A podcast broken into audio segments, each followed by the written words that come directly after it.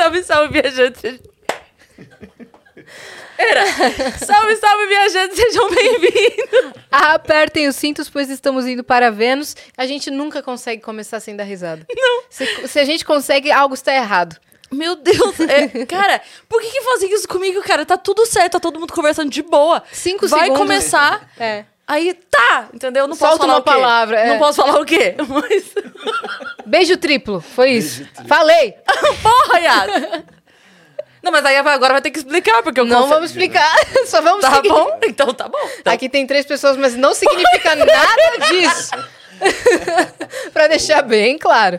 É. Bastidores, o que aconteceu antes, ninguém nunca vai saber. Ninguém Exato. nunca vai saber. Se rolou, né? E vamos pro intervalo.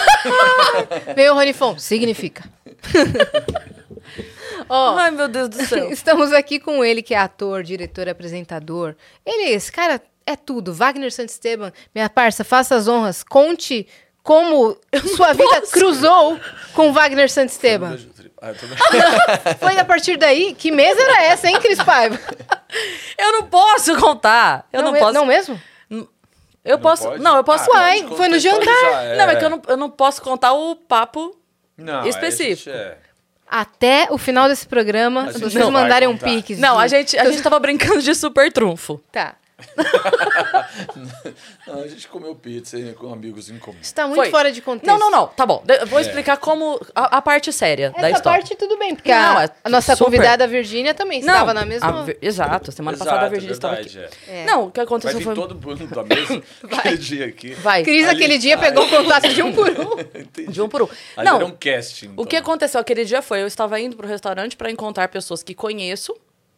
Janda e Arim tinham marcado, ah, o Igor tá lá no restaurante, vamos lá encontrar com ele. Ok, eu chego no restaurante, cadê Xanda, cadê Arim, cadê Igor? Não tinha ninguém. Eu olho para uma mesa, uma pessoa pulando, acenando para mim, reconheci, falei, reconheço aquela pessoa, talvez aquela mesa seja minha. Mas eu só conhecia aquela pessoa. Aí quando eu chego, estava Wagner. Não Virgínia. era eu a pessoa que tava pulando. Não, não, não era. Era Que isso, Wagner? Não era. Isso aqui, é, Pulando pra na mesa. qualquer ser humano que entrou Beijo triplo aqui! Vem, é aqui que vai rolar. E o pior é que eu. Não foi isso! Gente, para com, com a fake news. Aí, Ai. é, fui pra mesa e aí nos conhecemos. Tava todo mundo lá e aí contando causos da vida. Sim, é é uma, uma terapia em grupo. Foi isso. Muito obrigada. Foi a melhor definição. Uma terapia em grupo. Isso. Onde Rolou. tinha uma astróloga, um ator, que mais de profissão que tinha? Eu Ah, sei que tinha rolou um- uma hora. Uma produtora. Não sei se foi você, alguém que virou pro meu prato e falou assim: coitada, ela não consegue comer tá, a pizza Eu inteira. Acho que fui eu. Não, mas foi verdade, porque você contou tanta história ali que a sua pizza ficou, tipo, quase congelada. É. Bom, mas tinha o que mais? Tinham vários comediantes ali. Sim, depois, chega, depois É. a Arin chegou, a Xanda não foi, o Igor chegou. E foi isso. Sim. Aí ninguém, o meu Uber não aceitava e você me deu uma carona. Foi e aí deixa pra lá o que a gente conta sobre Falhar. Que mentira. Vamos cortar. Eu vim aqui pra falar frases de efeito, eu já te falei, né? Ah, é, São pode pequenos começar. memes pra sair ficar sempre vindo assim, tipo o médico, aquele médico também que fala direto o bara, como é que tem um nome árabe? Ah, é Ah, o sei. Baracate. É Baracate, é. eu não sei, ele É o Baracate. Ele sempre fala alguma coisa que você sempre. Você tá vendo na internet, sempre alguém, ele passa lá e fala assim: não coma de três, três horas. Alguém inventou isso aí, não sei o que, tá, tá. Só são, o- são frases pequenas. É meu Então, tio, dizem ele. que- Ele é seu tio? Sim, Ele come de três em três horas? Obviamente não. sim. Sim. Você tá ele zoando é meu seu tio, tio. Não, não gostei. Ele é o Dr. Baracate. Eu acho que nem é Baracate o nome dele. né? Juro, é. Gente, eu vou ter um processo. Pronto. Dr. Baracate. É? Uhum. Ele não é meu tio, não, mas ele atende minha família e tudo. É? Hum. Frases de efeito. Olha lá. Então fala Ele uma se frase de efeito estilo Dr. Baracate. O que, que você comeu hoje, Wagner? Uma feijoada. Cara, Não foi de muito efeito. maravilhoso. Ele chegou Hoje aqui, é comeu uma feijoada. Aí a Thaisa tava aqui, bem, no- bem no meio aqui, arrumando o microfone dele. Eu fiz assim, quê? o quê? E, é, uma feijoada que ela foi curtida, porque ela é de sábado, hoje é segunda. Entendi. Gente, Ficou com realidade. gosto Melhor. mais apurado, né? é, isso é uma grande iguaria no Brasil. A feijoada de três dias. Sim, ah, gente, vocês jogam fora a comida? Vocês Não, vêm- não. Vai ser- eu vou sair igual, tipo, a, a- o, o negócio da Adriane Galisteu. Não pode ir no brechó, não pode comer comida velha. Não, o claro mais? que pode. Não, mas não queria dizer nada, ele tava no banheiro do Prosa. Não, eu? Não, olha isso, gente. Bom, definindo o Wagner, que é beijo triplo, come feijoada velha e vive no banheiro. Isso é- A minha frase de efeito é essa, né? Vai ficar Então isso. vai lá. Esse é o meu meme. Olha que maravilha. Acabei com a minha carreira. É Pode isso. falar a frase que a gente vai botar a música atrás, vai. Cara, vamos deixar pro, pro, pra eu pensar aí. mas Tá bom. Tá bom. A gente faz uma sequência de umas três, assim, Tá pelo menos bom. alguma vai dar certo. Tá bom. A gente faz um resumo do episódio com É, frases de efeito. isso, é. Tá bom. Tá bom. Perfeito. Então, se você quiser mandar mensagem pro Wagner, Ou quer mandar uma de frase de efeito pra ele, pra ele ler, seria perfeito. é. Isso seria muito legal, é. Isso Seria é muito perfeito. legal. Eu quero ter vários, assim, rolando, assim, coisas Isso. de tipo coach, sabe? Isso, É. manda uma frase bem de Boa, efeito, boa, assim, boa. pra ele É. ler. Aquela, tipo, sabe qual é a sua diferença com a Beyoncé? Sabe, que- é, ou sabe quem vai ser de verdade na sua vida? Aquela pessoa que tá, tá, tá, sabe? Tipo, É. A diferença da sua vida pra vida da Beyoncé? Nenhuma. se Vocês você têm quer mudar as sua mesmas. vida de verdade, É. acorde de tá, tá, tá. Sempre tem que alguma uma Isso. coisa assim. Tem que ser uma coisa assim. Você gosta de água? Que bom, porque é 70% do meu corpo. É. Hoje você postou um negócio assim, é, ah, que Foi. você canta no banheiro, Às vezes eu no posto, às vezes eu chuveiro. posto. canta no chuveiro, aí eu, eu escrevi lá, eu tenho, tenho eu cantando, põe no. YouTube. Que isso? Beijo triplo, carona e, E- e- cantar no chuveiro? Não, mas ninguém, mesmo, ninguém só que sabe o que aconteceu. Ninguém, ninguém sabe o que aconteceu nessa carona. Só É, estávamos e nunca nós dois lá. Então tá bom. Não foi triplo. Posso perguntar? Se você quiser perguntar o que aconteceu nessa carona, acessa nv99.com.br barra Vênus, que é a nossa plataforma. Manda lá que a gente tem limite de 15 mensagens. É isso. E nós temos uma surpresa pra você. É sério? É sério, O tá Dr. aqui. Baracate te mandou um recado. É ele mesmo. Olá. Ah, meu Deus, ficou muito fofo. Que fofo. É você. Isso também você pegou pesado. Olha, é verdade? é. Gente, botaram até um colarzinho de pérola que eu uso de vez em quando. Aqui, ó. A, a barba, A barba do meu A barbinha. é. É. Ah, eu gostei Gostou? desse, sou um avatar meu, é. É um avatar seu. Exato. De Ah, presente, fofo. tá bom? A gente tá aqui na bolinha. ó. Ah, entendi. Ah, que fofo.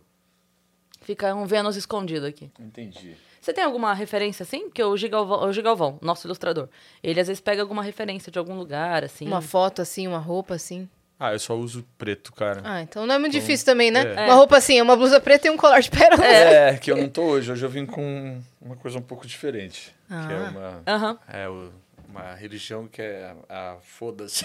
tipo. Frase de efeito, pode de- falar. Não, gente, essa aí eu vou ficar sempre. A gente tem um assim, de mãozinha, mas é o V de Vênus. vê, É, né? é e fofo. eu vim aqui com. Deixa pra lá. O. é. Bom, Não, esse é mas- o emblema que a galera pode resgatar gratuitamente, você também vai ganhar, tá? Ah, aí isso é você. tipo é, aquelas é, obras de arte. NFT? É? É, só que daí a gente não ganha dinheiro nenhum. Pô, por que não? Vamos tentar faturar alguma coisa. A gente cara. ganha engajamento na comunidade. É Entendi. isso. É isso. E aí todo mundo que assistiu esse episódio resgata a sua figurinha, entendeu? Ah, entendi. É Só tipo que ela um só- álbum. Isso. É, isso aí, ó. Ele Catou minha entendeu. refer- É amigo de catou. infância. É, então, ele já a sabe. mesma referência que eu dei. Caramba. Mas é, a galera, por exemplo, dá- é, só fica disponível por 24 horas. Então, vai, daqui uma semana, alguém viu o teu episódio e falou: Nossa, gostei muito, queria o emblema desse episódio. Não tem mais disponível, ela precisa conseguir com alguém que conseguiu antes. Ah, pra Aí ela trocar pode a trocar. Aham. Vocês que inventaram? Não. Foi a nossa inteligência em relação... É, a chat, Não artificial. No chat GPT. A nossa Foi- inteligência da programação aqui dos estúdios Flow. Entendi. Isso. O nome dele é Veiga. É, exato. Ele idealizou ele, o Gianzão e o Igor. Entendi. Eles legal. idealizaram essa É plataforma e legal essa funciona. ideia, porque aí faz a pessoa, tipo, interagir, né? Sim. Com outras que assistiram. Sim. E a tem gente... o ranking das figurinhas mais Tem. Tem, desejadas? e a galera. Tem. É o Danilo tem os- Gentili da plataforma, não é? É. O, o dono do ranking? É? Ele não é o Danilo Gentili, ele só é na plataforma do Danilo Tem um, Gentili. tem um nome lá, Ah, que alguém entendi. criou um perfil e ele pega todos, todos, de todos os programas. Entendi. E ele é o campeão. Ele ah, queria... ele é o cara que mais tem figurinha. Que mais tem Que figurinha. mais tem Mas figurinha. tem a figurinha mais competida. é, Tem figurinhas é, muito pedidas, você quer dizer? Tem. É. Tem os emblemas secretos, que às vezes a galera solta assim, sem falar, porque agora a gente deu. Aliás, qual é o código? Santo É Esteban. Santo Esteban. Nossa, entendi. Mas às as vezes- pessoas têm uma mega dificuldade com o meu sobrenome, sabia? Santo quê? Esteban. Não sei, cara. Acho, Acho que, que é Santos. Não, e- acho que veio dar um medo, sabe? Assim, por ser grande. E aí fala São Sebastião, Santo Estevão. É, Santo Estevão, Santo gostei. Estevão, Sebastian.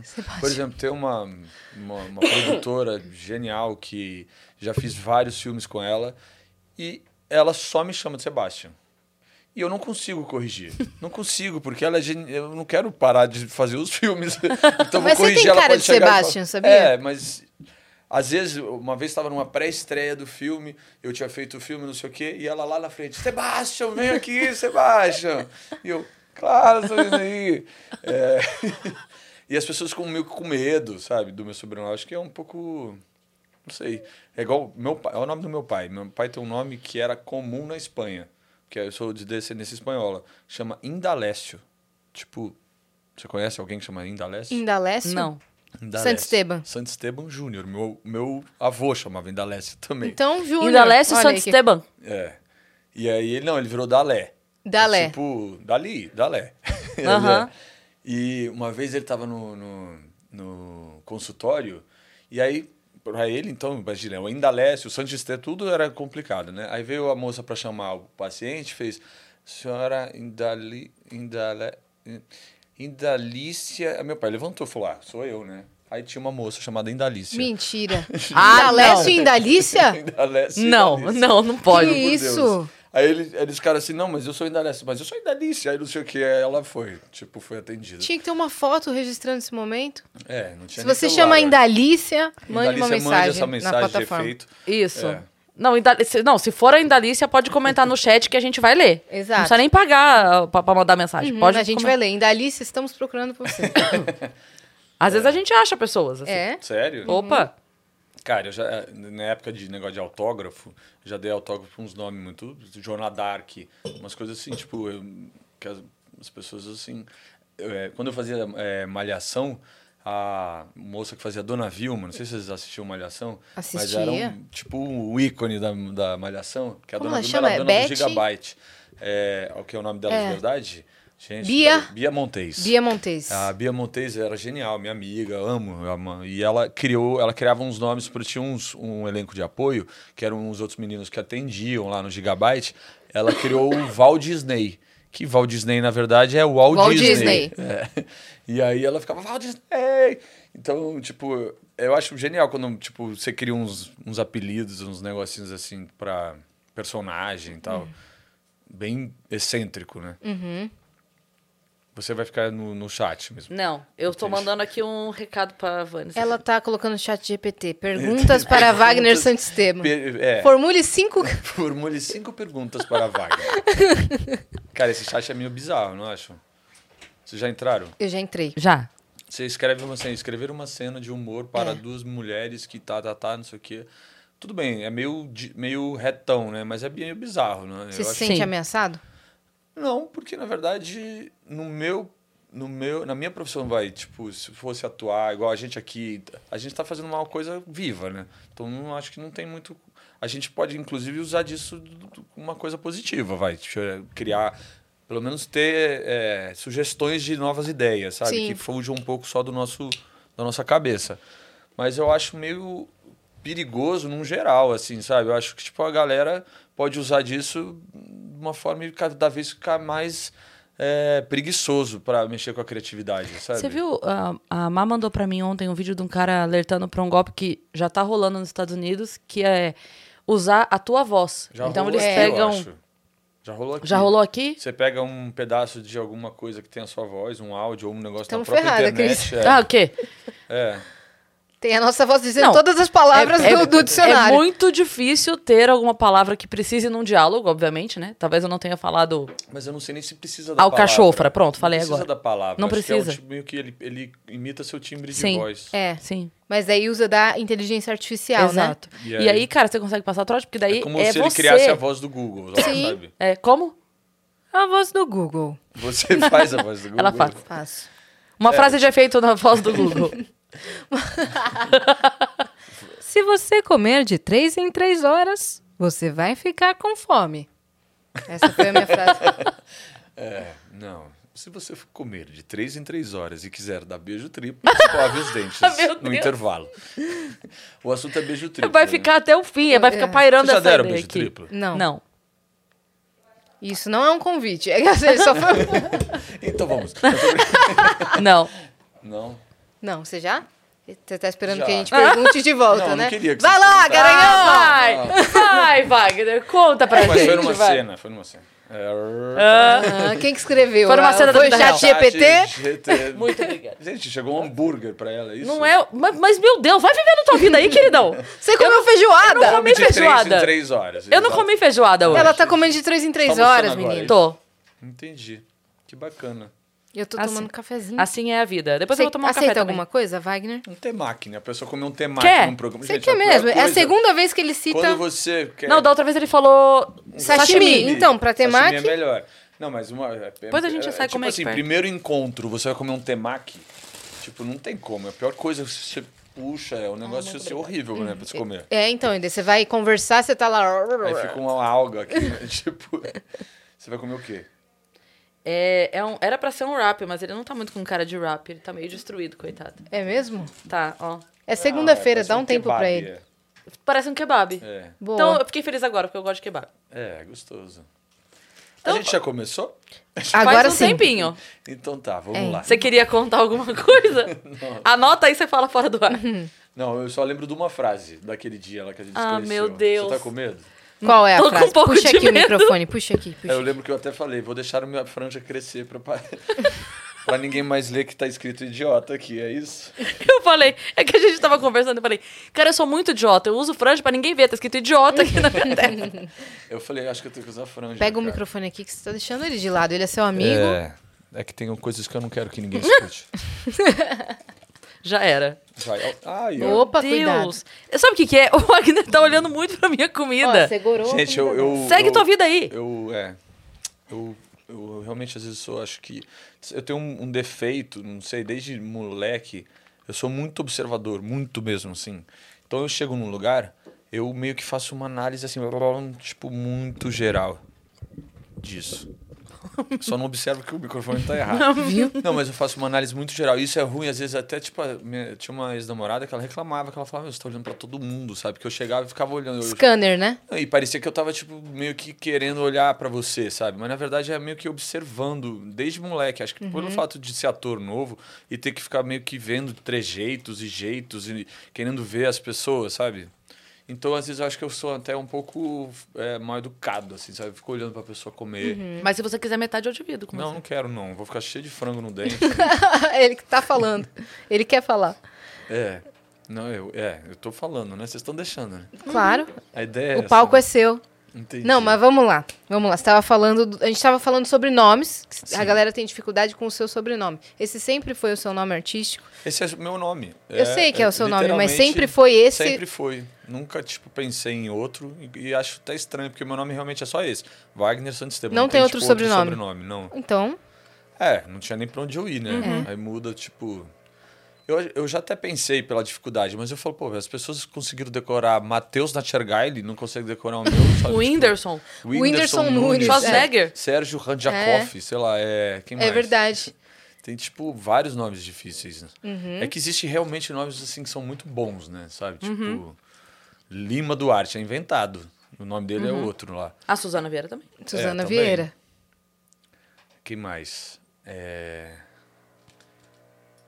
Silvio Santos, é Cenoura Silvio Santos. Bravanel, É, né? cenoura Pois Bravanel. Mas a galera sabe também. Os dois. É, mas é que o cara também é um, porra, Uhum. Mas não famoso. tem muita dificuldade não com seu nome. Wagner Santos Esteban. É isso aí. É. É, mas... É. Que a galera não se atenta. É, não, hoje, hoje tá mais normal, mas já foi mais, bem mais complicado. Você começou muito novinho? Comecei com cinco anos. O que, que você fez primeiro? Qual foi seu primeiro trabalho? Então, a- meu bisavô era ator. Então, ele era poeta, escritor, lá na Espanha.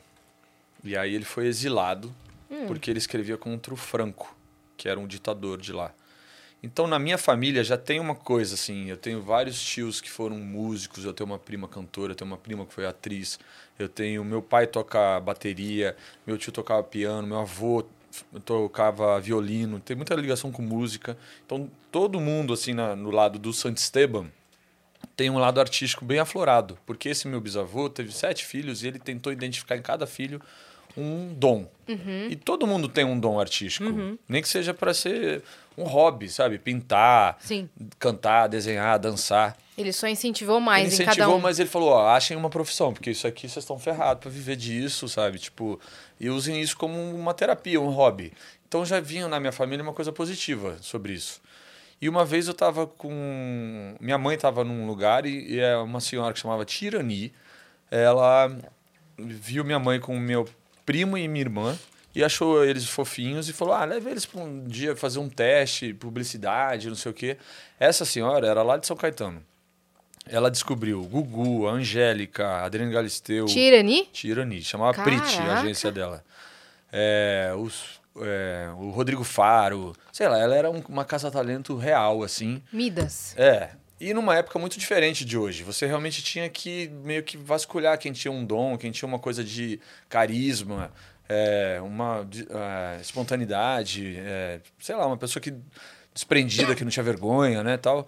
E não tinha essa coisa muito do igual hoje a internet faz todo mundo buscar ser famoso, né?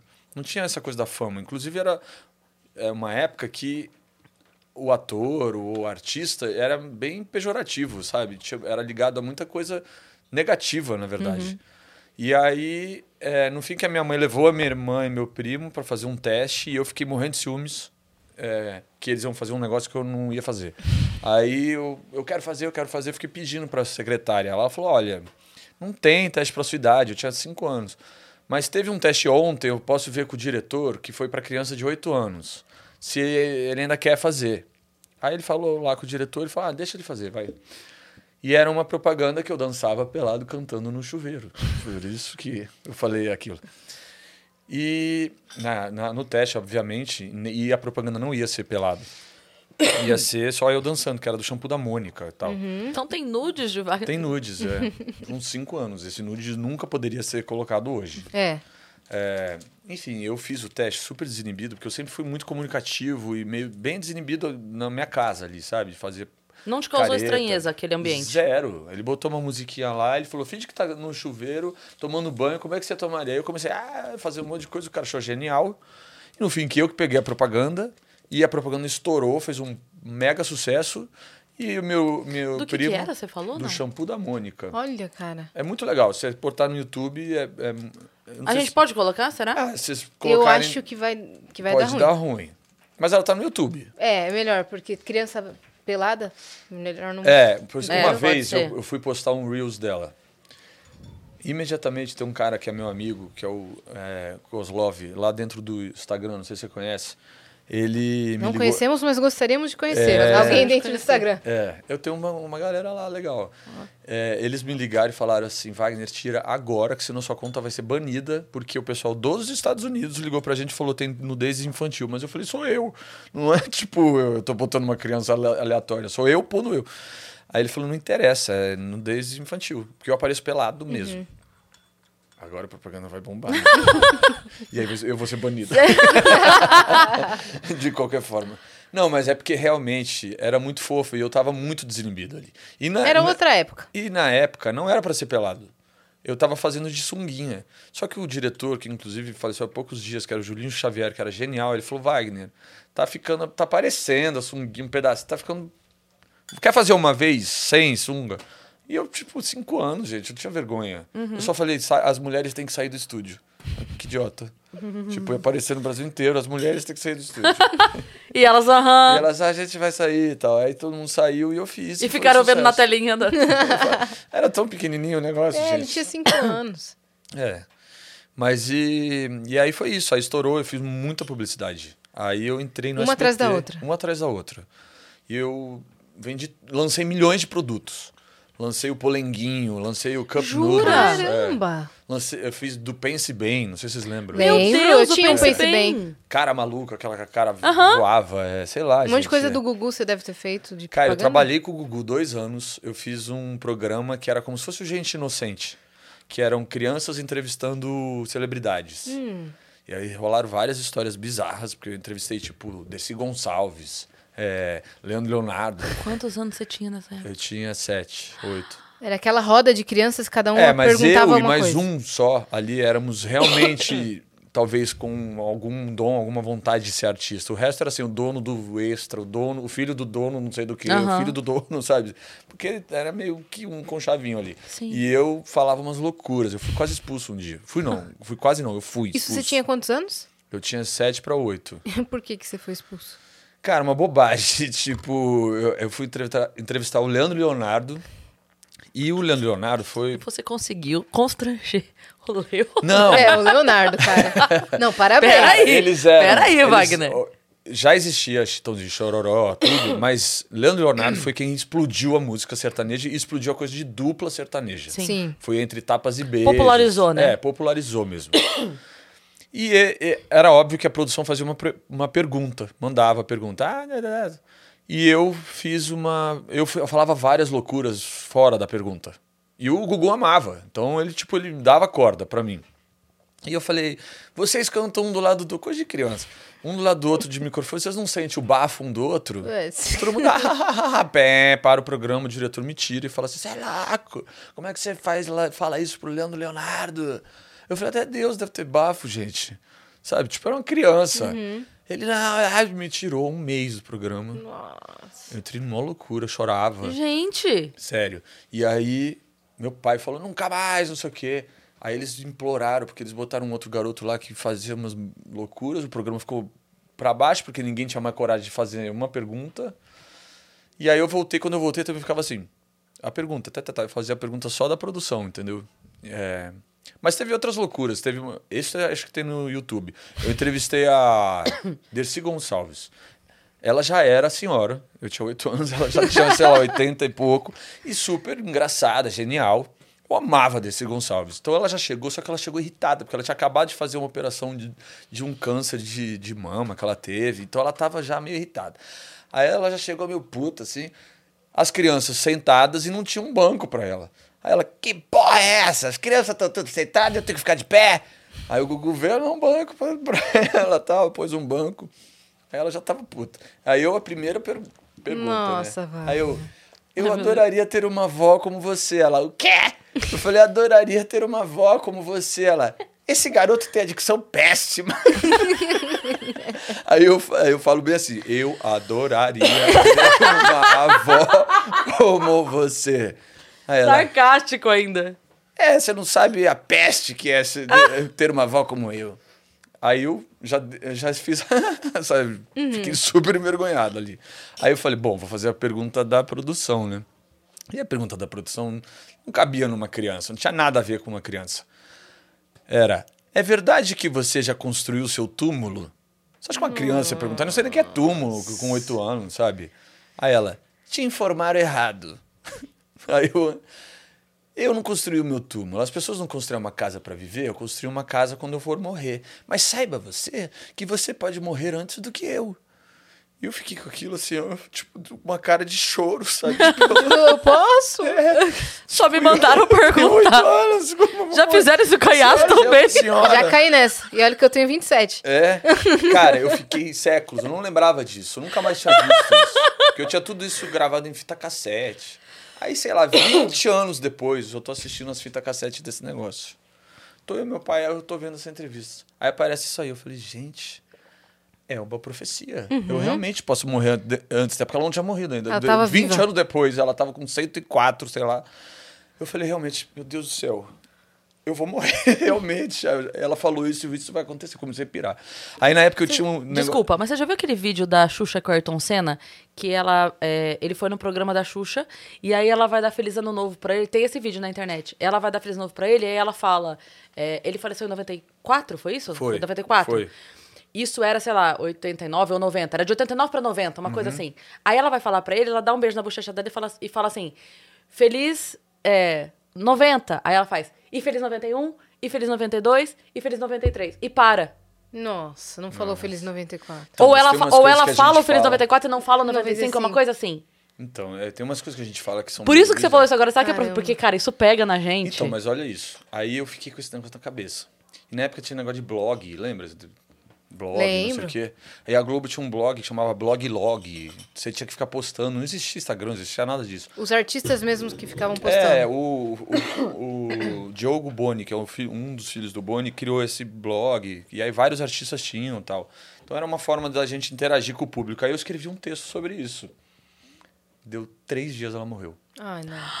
Eu falei, eu matei a desse gente.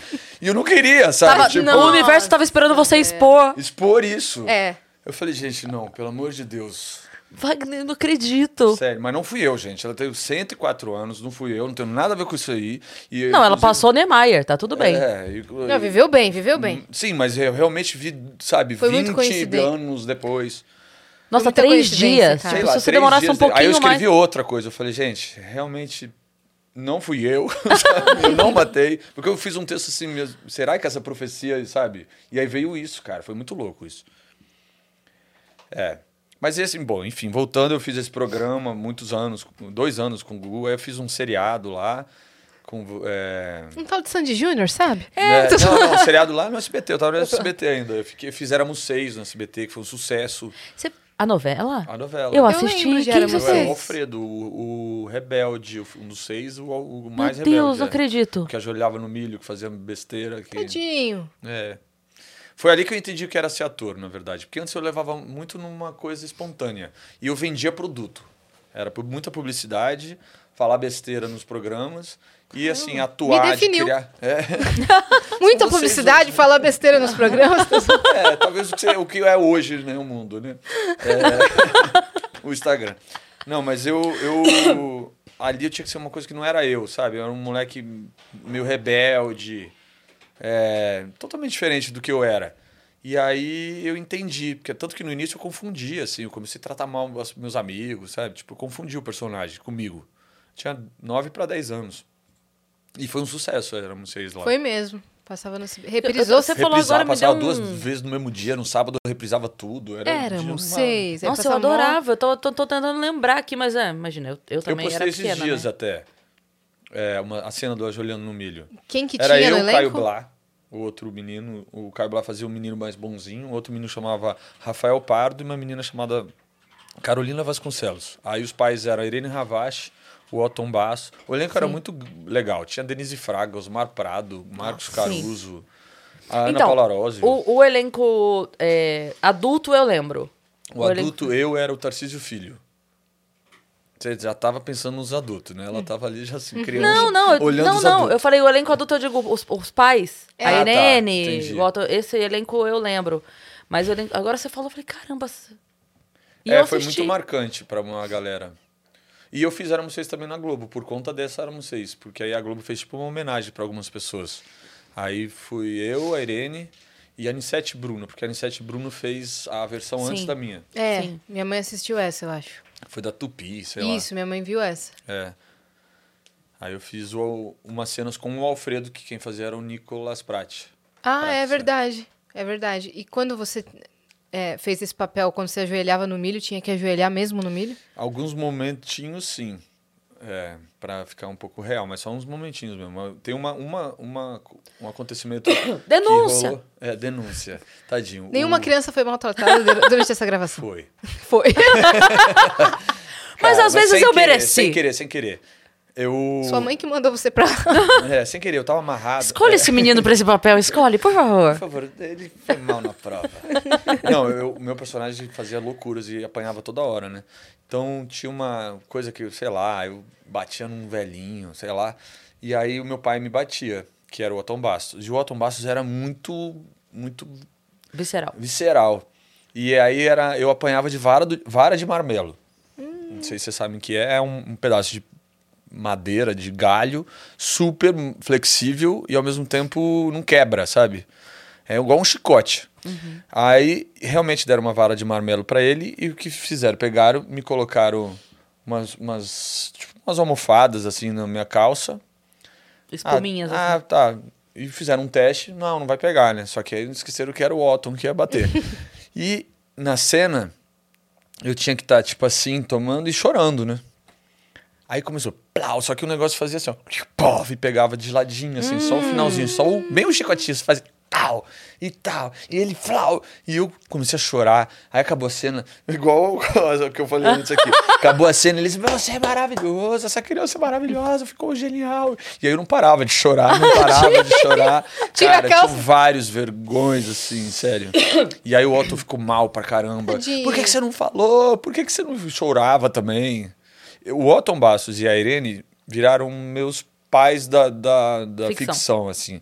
Eu encontro eles, eu, tipo, tenho um amor de pai e de mãe, sabe? É muito bizarro. É que, na verdade, assim, ok, a tua deixa era chorar, mas se você falasse qualquer coisa do tipo, para, tá doendo de verdade, ou qualquer coisa assim, você poderia interromper a cena. É que você não fez. É, eu né? também não tinha essa, essa maturidade, às vezes, pra chegar e falar.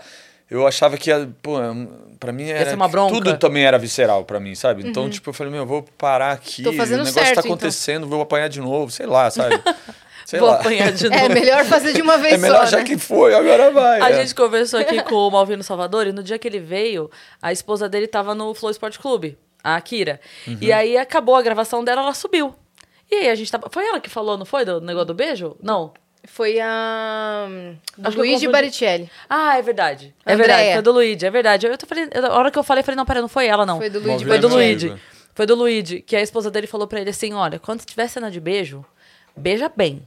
Beija direito, que é pra beijar uma vez só. Vai com tudo. Faz É, uma vez só. Se voltando, entrega. né? Pra não ter que ficar voltando e fazendo vários É. beijos. Entendeu? Então, eu acho que você pensou isso, eu vou apanhar uma vez é, só. é. Ah, sei lá. Eu Mas pensei tadinho, real, ele deve é. ter ficado arrasado também. Ficou. Cara, mas a gente passa por umas situações malucas, assim, em cena mesmo. Às vezes elas são muito verdadeiras, sabe? E mexem muito com a nossa emoção. Às vezes você teve uma vez uma novela que eu, eu tinha uma sequência gigantesca, assim, que eu sofria muito, que eu fazia uma novela que eu mentia pra minha, pra minha noiva que eu era rico e não era, aí ela descobria. O Malvino fazia essa novela, o Malvino me batia e não sei o quê. Tá, tá, mas o Malvino me batia, gente. O Malvino luta boxe, é- o marido da Kira, sabe? Imagina. E ele luta real, E ele né? luta Luta real, real. tal. Mas ele é realmente meu amigo, ele não me bateu. Mas eu tinha várias sequências chorando, chorando, chorando, chorando. Cara, eu depois que acabou, eu fiquei numa certa depressão. Porque você fica buscando tanto aquilo de tá triste, você tem que estar tá triste, porque ficar só numa técnica fica muito fake. Você sabe? e a Bruna Marquezine estão ali, ó. Papéis em chorar. Cho- Não, eu não fiz muito não de chorar, sabia? Não que esse foi muito. Esse foi o mais dramático que eu vivi. Porque ele era uma história bem dramática. Eu, meu personagem namorava uma menina que tinha deficiência visual e ela realmente tinha. Que novela era? Chamava Caras e Bocas. Uhum. Era uma que tinha um macaco que pintava. Sei. Sim, Chico, ah, né? Chico, é verdade. Eu tenho uma É com história aquele com um macaco ator muito Lucas. louca. Lucas, é, que ele ficava direto com o Chico. Isso.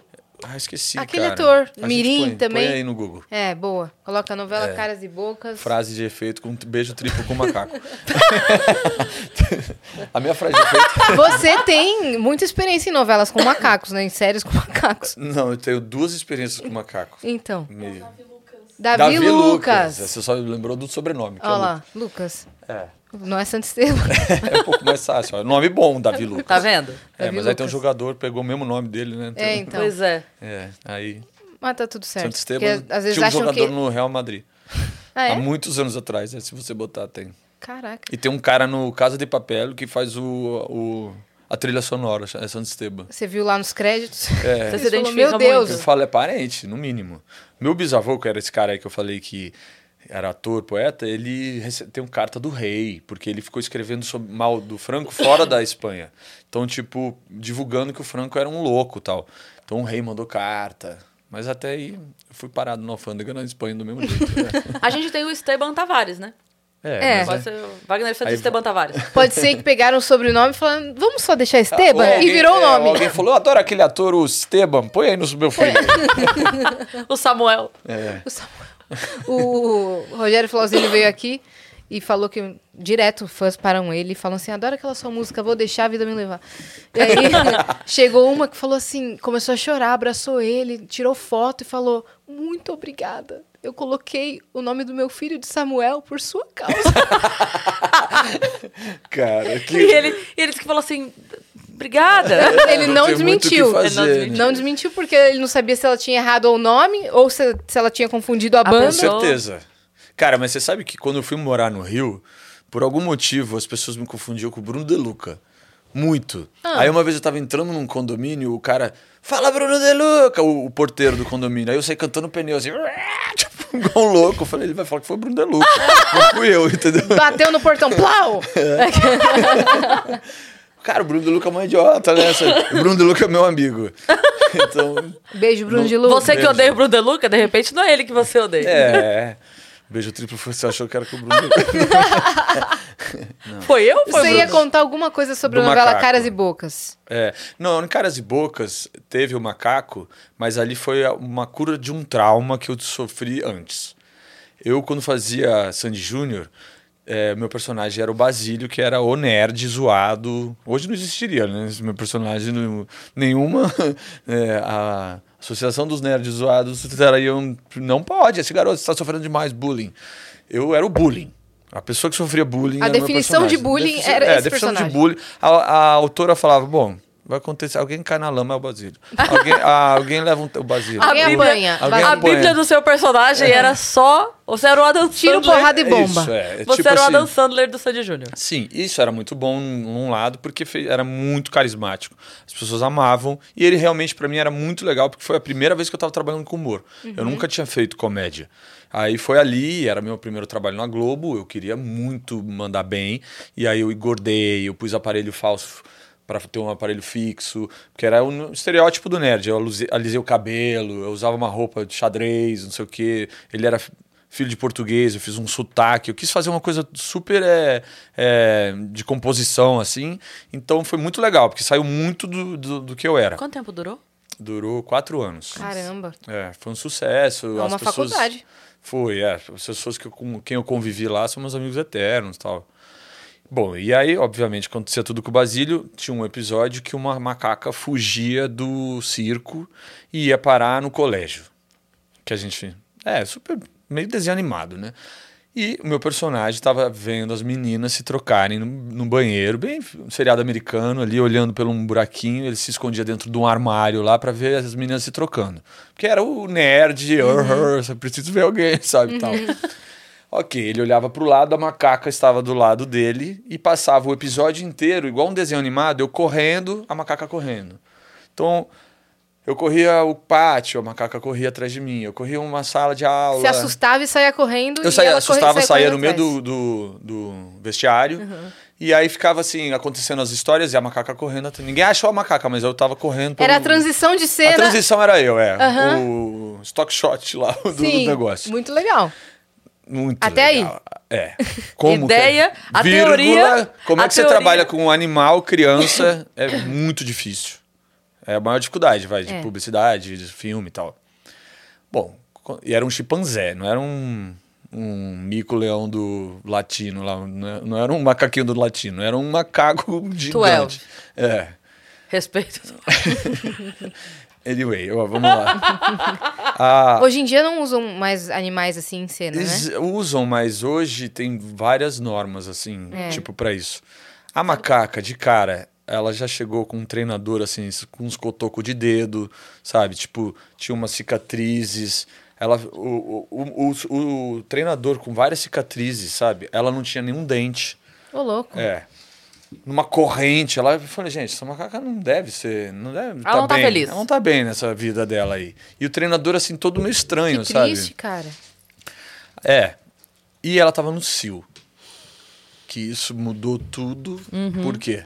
Porque ela começou a correr atrás de você de Ela verdade. só corria atrás de mim pra no final pegar a minha perna e chinchar na minha perna na minha, com uma bota que meu personagem usava.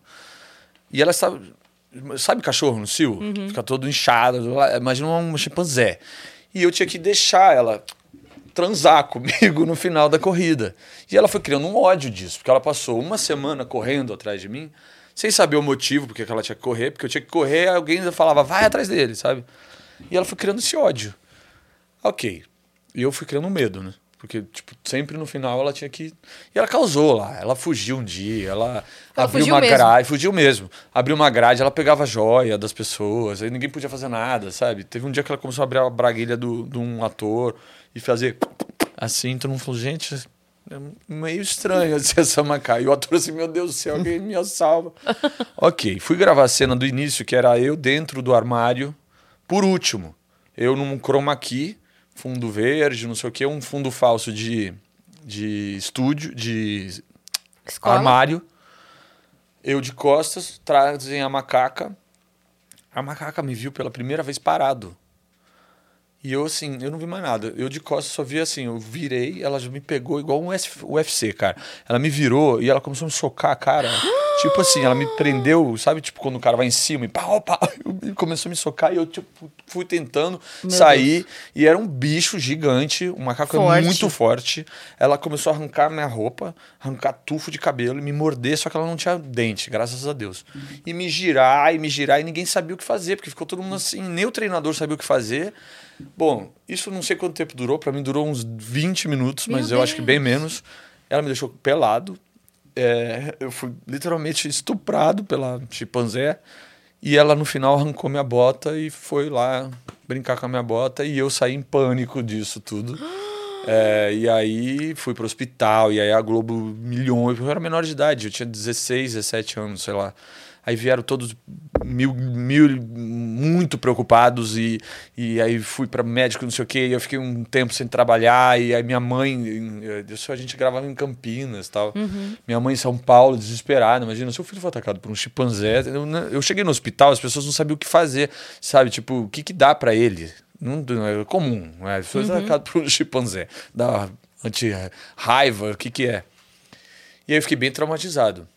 Mas aí, de repente, me chamam pra fazer a novela Caras e Bocas. E o ator, o personagem principal, um chimpanzé. Eu falei, olha, eu não gravo com o chimpanzé. Não, é... não eles já sabiam dessa história. Não Claro. podia. O Davi Lucas nunca gravou com essa macaca. Não? Era sempre um dublê.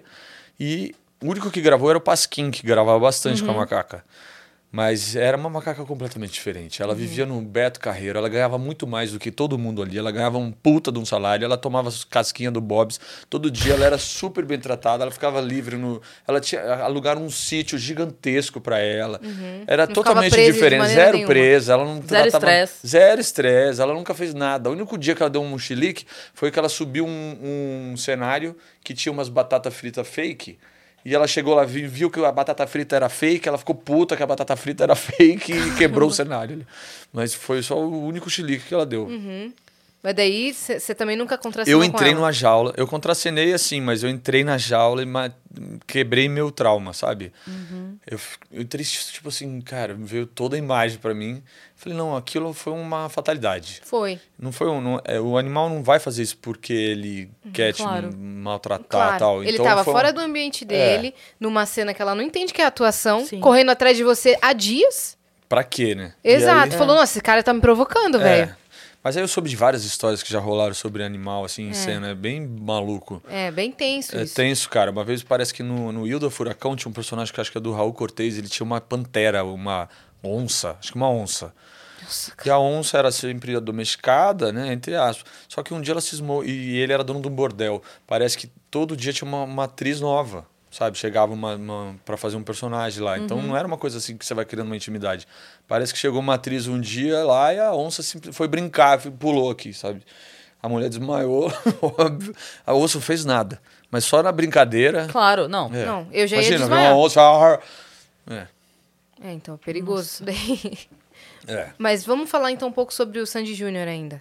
Como é que foi o teste? Como você ficou sabendo da série? Como que é a sua relação com a galera? Cara, eu fiz o teste antes para o especial, que foi em 98.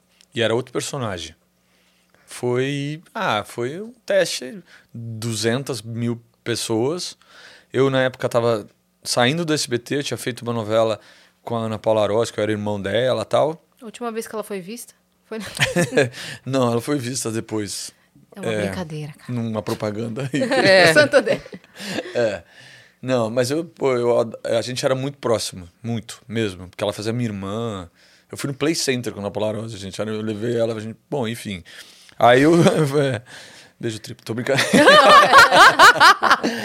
Aí, cara, eu fui pro teste, eu peguei pro, pro especial, mas era outro personagem, chamava Teco, não tinha nada a ver, não era nerd, nada disso. Só que eles gostaram, é, e aí logo em seguida deu certo o especial na Globo, e eles que queriam fazer o, o programa, aí eles voltaram a fazer teste de novo. Aí já era a ideia de ser um nerd e tal, não sei o que, aí eu já levei uma roupa, um óculos, uma coisa, e tentei fazer uns trejeitos, caía lá, eu não lembro exatamente o que, que foi no dia, mas eu lembro que eu fiz uns dois testes, aí passei. Eu já conhecia o Sandy Júnior, muito engraçado, doido isso também, porque eu tenho. Isso eu também acho que tem no YouTube. Eu tenho uma passagem, eu na Hebe. Eu sou macaca velha, falando em macaca, né?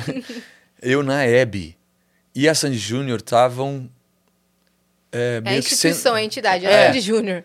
Sandy Júnior estavam meio que sendo apresentados. Eles, a- eu sentadinho do lado da Hebe, a Hebe fala assim: Você conhece a Sandy? Eu falo: Não. É, ah, ela é linda, não sei o que. Você tem namorada? Eu falei: Tenho. Ela, ah, então não vai, não vai dar. Eu falei: Não, mas eu tiro a minha do jogo.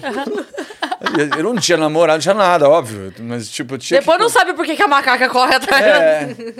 Aí entra o Sandy Júnior fofíssimos, assim, dançando. Eu acho que eles nem sei se eles estavam. can- Tinha uma música, sabe?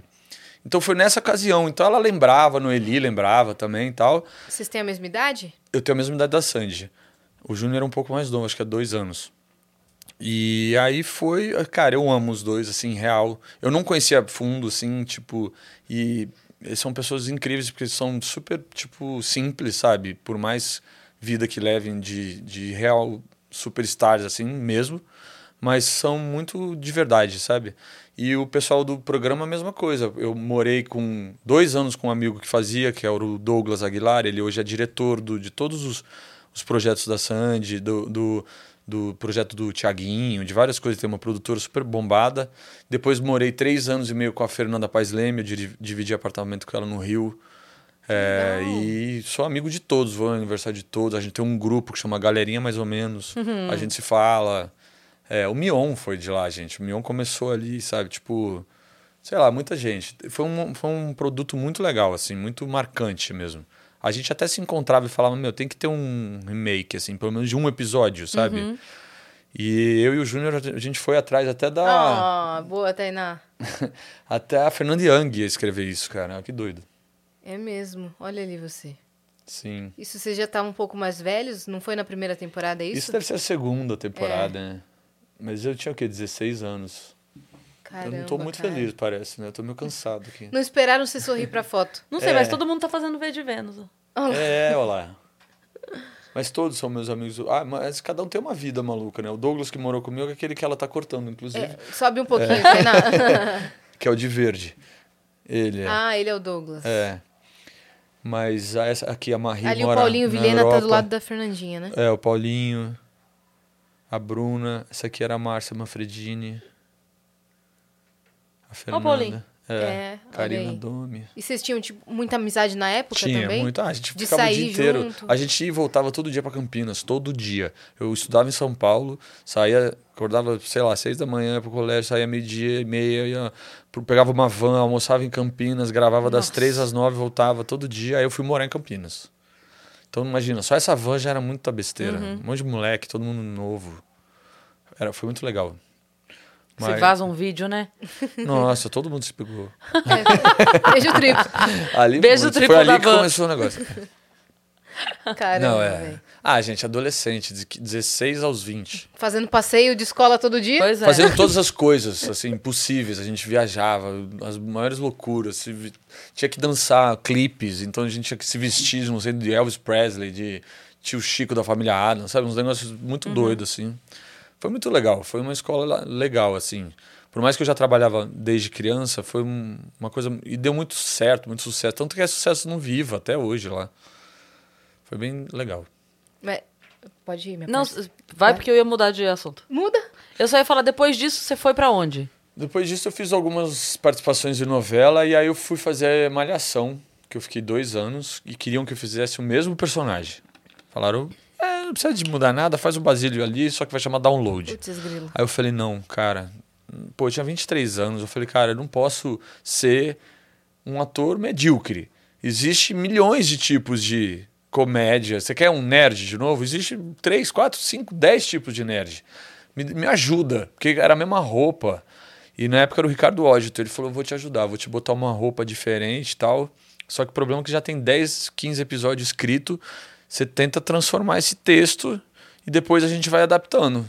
Cara, eu tremia pra caceta, assim, porque eu falei, meu, que louco, né? Tô desempregado, o cara me dá um emprego eu falo, não.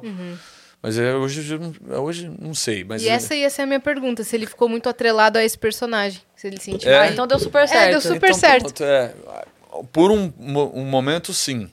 Porque como foi meu primeiro trabalho na Globo, e a Globo tem muita força, tipo, parece que você não existia antes.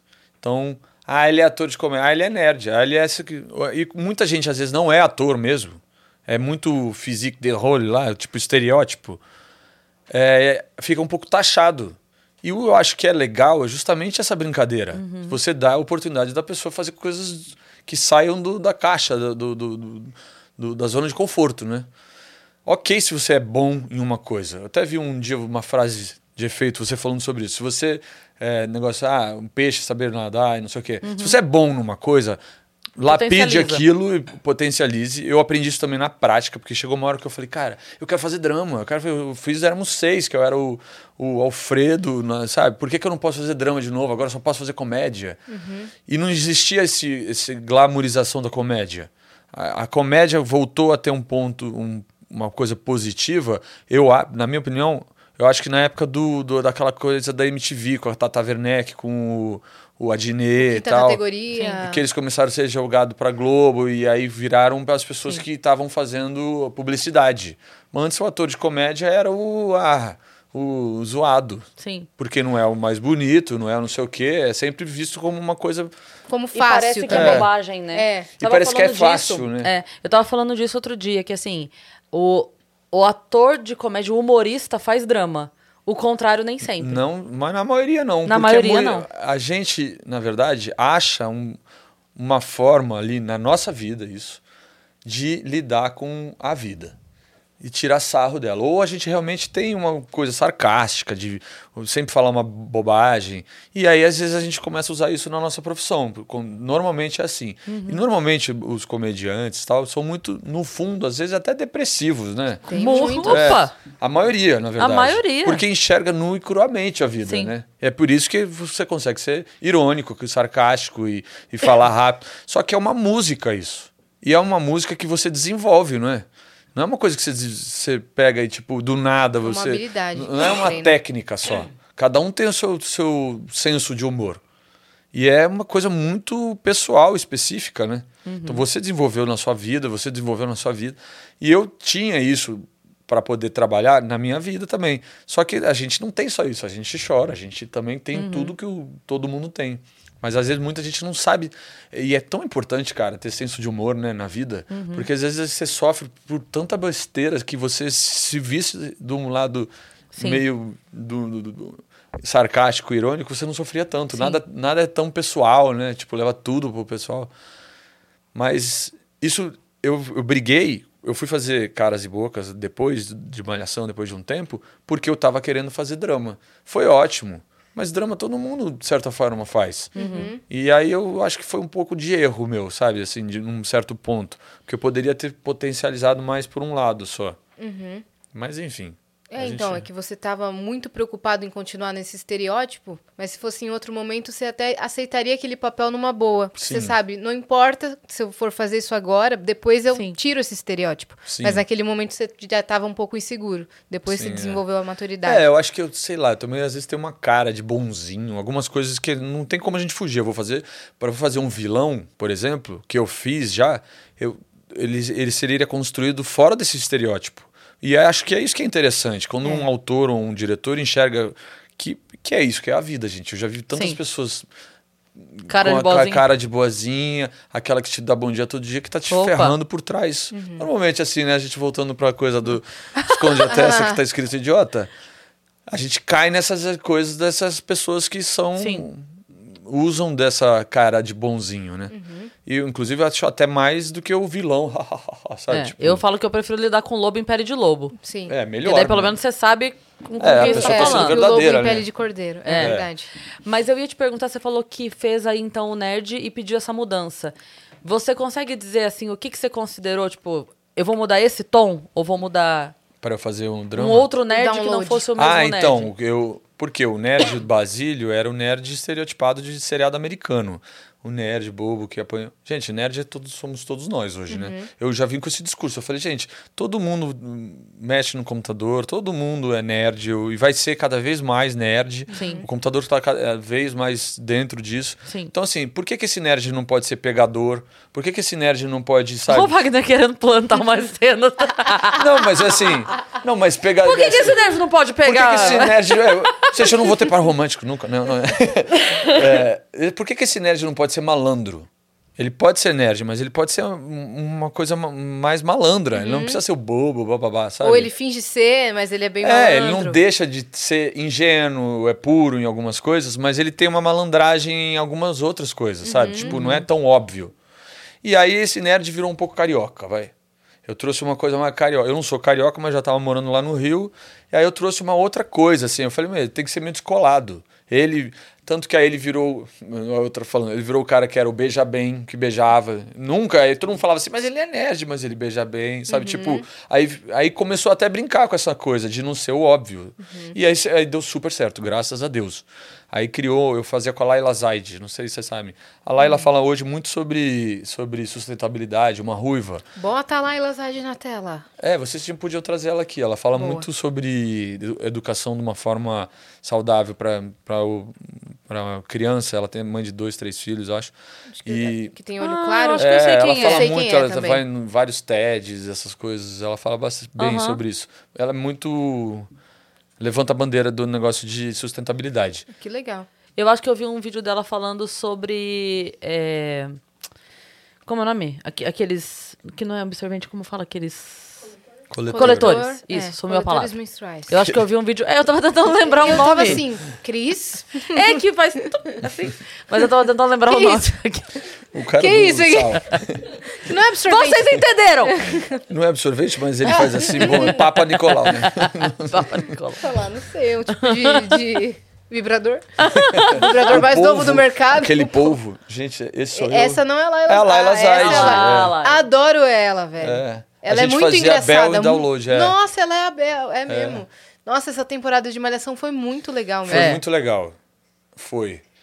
Eu entrei meio que na missão de. O, o Sérgio Ranjakoff, cabeção, tava há muitos anos lá, tava seis anos. E eles Ele queriam tirar. satura- saturado É, de Eles fazer, queriam né? dar é, uma oportunidade de ele fazer outras coisas. Então precisava vir uma galera que fizesse comédia e pudesse tomar Liberar um pouco. Li- É, tomar esse espaço. E aí a gente entrou meio que nessa função, assim. Muito legal, velho. Essa Aí fiquei dois anos lá. Época de ouro. Foi. Aí depois eu fiz várias novelas do Valcir, aí foi indo. Fiz, aí, ah, uma coisa que eu fiz durante isso, que, era, que foi muito. Eu que fui atrás e foi muito legal. E eu falei, Danis, que era comédia, foi A Grande Família. Eu fazia o Lineu. Você vê, é uma cara de bonzinho, de não sei o quê. Você fez a Grande Família. O fiz filme? o filme e aí Lineu depois Jovem. Lineu jovem. É e aí depois eu mesmo? fiz a Grande Família mesmo vários episódios, porque toda vez que o Lineu lembrava que era alguma coisa era eu. Aí teve no final uns 10 episódios que ele ficava conversando com ele mesmo. Uhum. É verdade, cara. Como é que foi fazer? Cara, foi bem louco, porque primeiro, eu achava a Grande Família o melhor produto que a Globo já teve. Segundo, eu achava o, Nin- o Nanini um dos maiores atores do Brasil. E aí eu vi num jornal, ah, vai ter o filme da Grande Família, o elenco da Grande Família, só estão procurando o Lineu jovem, Nenê Você tá jovem. brincando. É, mas não foi assim um anúncio de emprego, sabe? Não, foi não, tipo tá. uma matéria. Aham. Aí eu falei, não acredito, vou descobrir quem é a produtora de elenco, vou bater na porta, vou pedir para fazer o teste.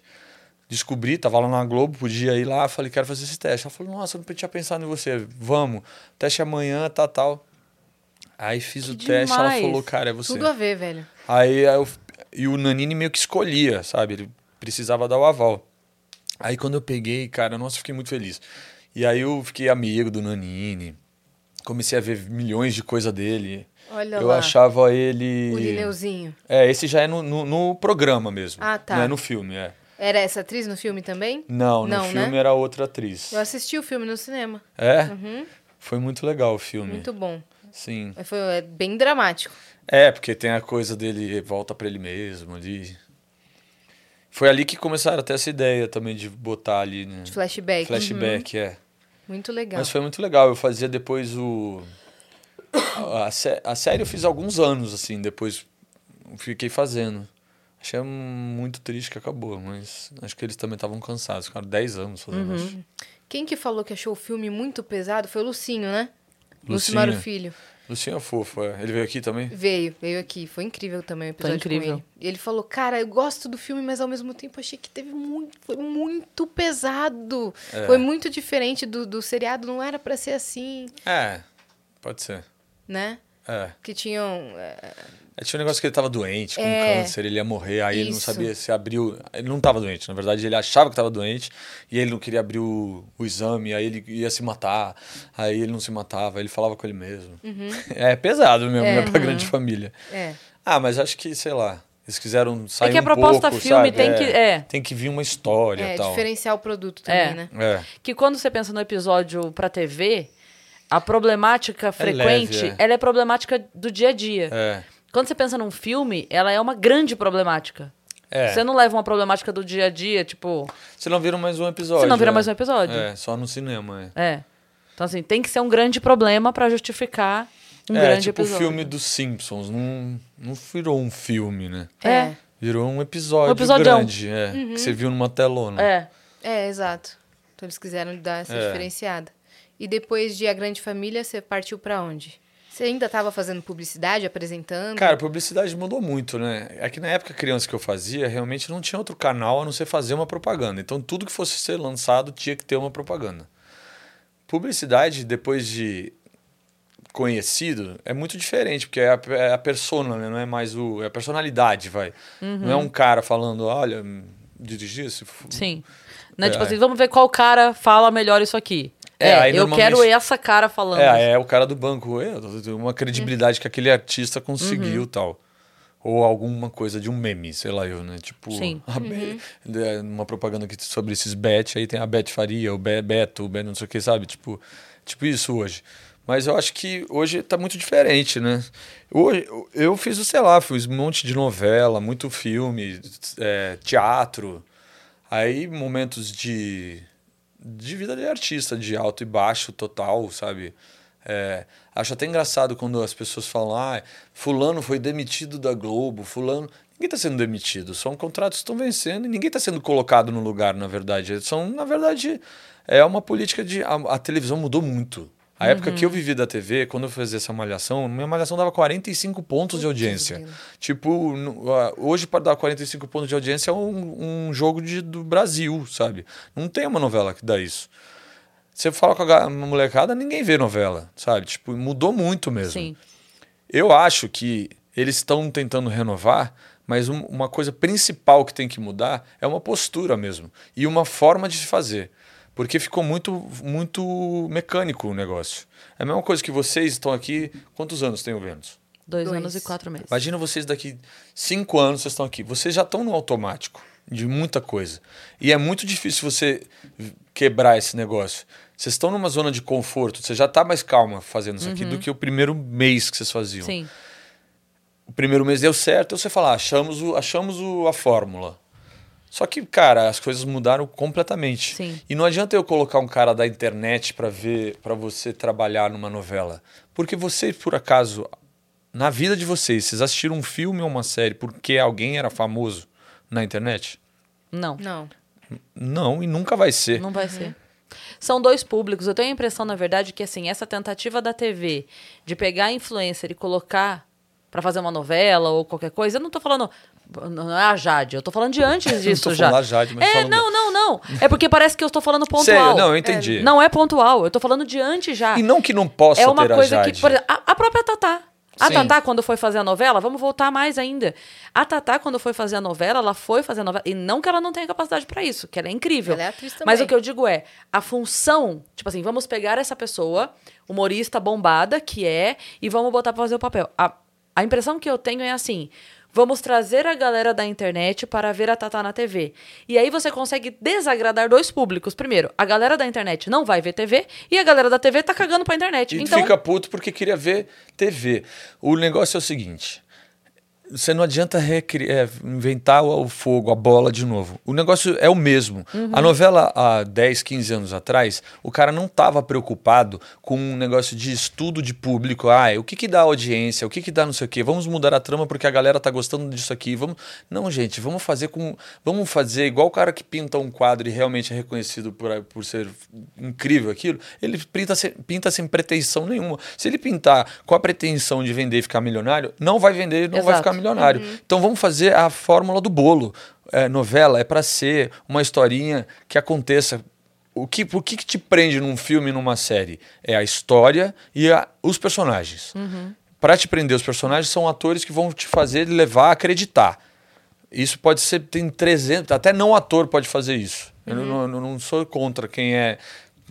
Por isso que eu não acho que é o lance da internet ou de nada.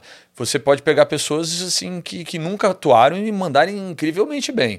Eu só acredito que tem que ser feito de uma forma que é a antiga, a forma de acreditar no negócio e sair da mesmice da produção e mais, tem que fazer aqui essa, essa correria e. Gente, é, o público que vai assistir uma, um- uma série, ele não está preocupado é, em encheção de linguiça. Ele quer ver Sim. o inesperado, ele quer acreditar naquele negócio, ele quer se prender num personagem. E é isso que está faltando, tá tudo muito igual. Sim. Se você pegar ah, das seis, das sete, das oito, dos últimos dez anos, elas são praticamente as mesmas coisas, sabe?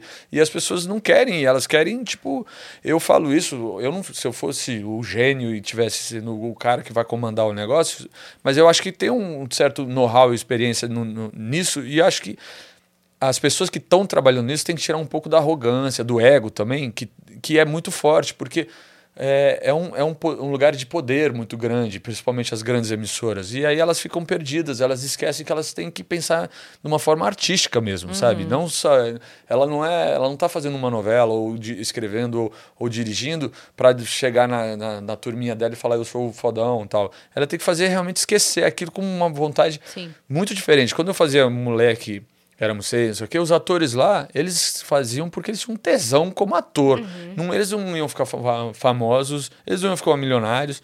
Podia ter um salário bom, podia às vezes ficar famoso, mas era uma consequência. Não Sim. era por isso que eles estavam lá. Uhum. Eles Então- iam muito do teatro, então, né? Exato, eles se ferraram É. pra caceta, Uhum. sabe? Tipo, eram super é, jogados, visto as atrizes tinham carteirinha de prostitutas, tipo, há muito tempo atrás era, era equi, é, equi- equiparado ali a um Sim. tipo de coisa que não era bem visto pela sociedade, entendeu?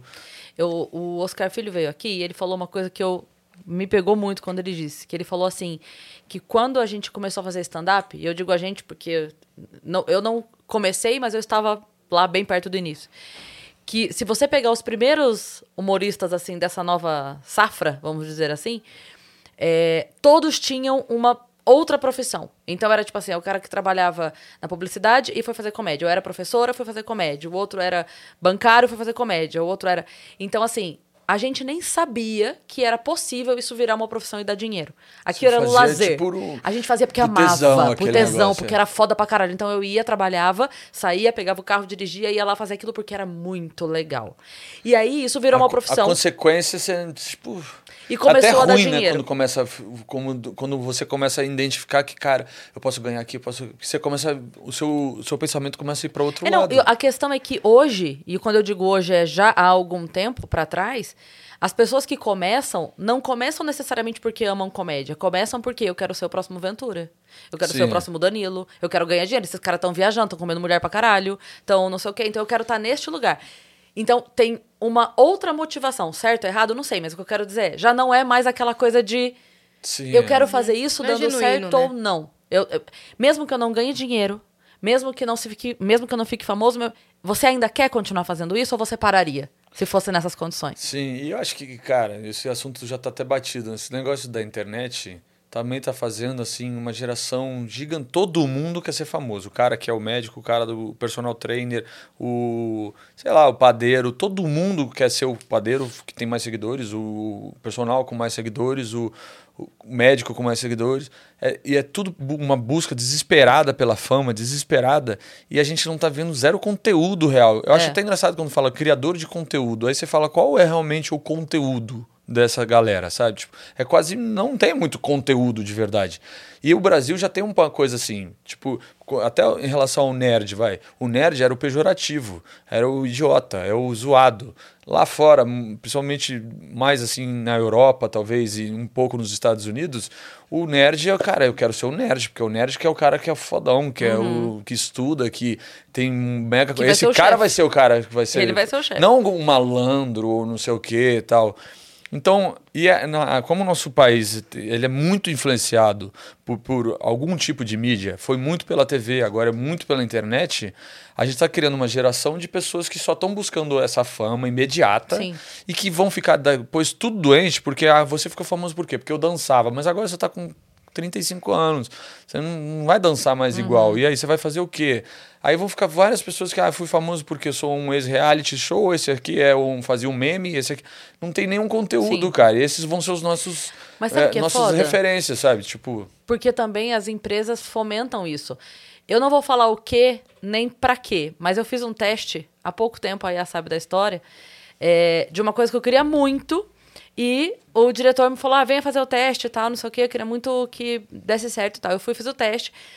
Nossa, adorei e tal, pra mim tá decidido, blá blá blá. Eu perdi o trabalho por alguém que o diretor não queria, mas a marca escolheu porque tinha mais seguidor.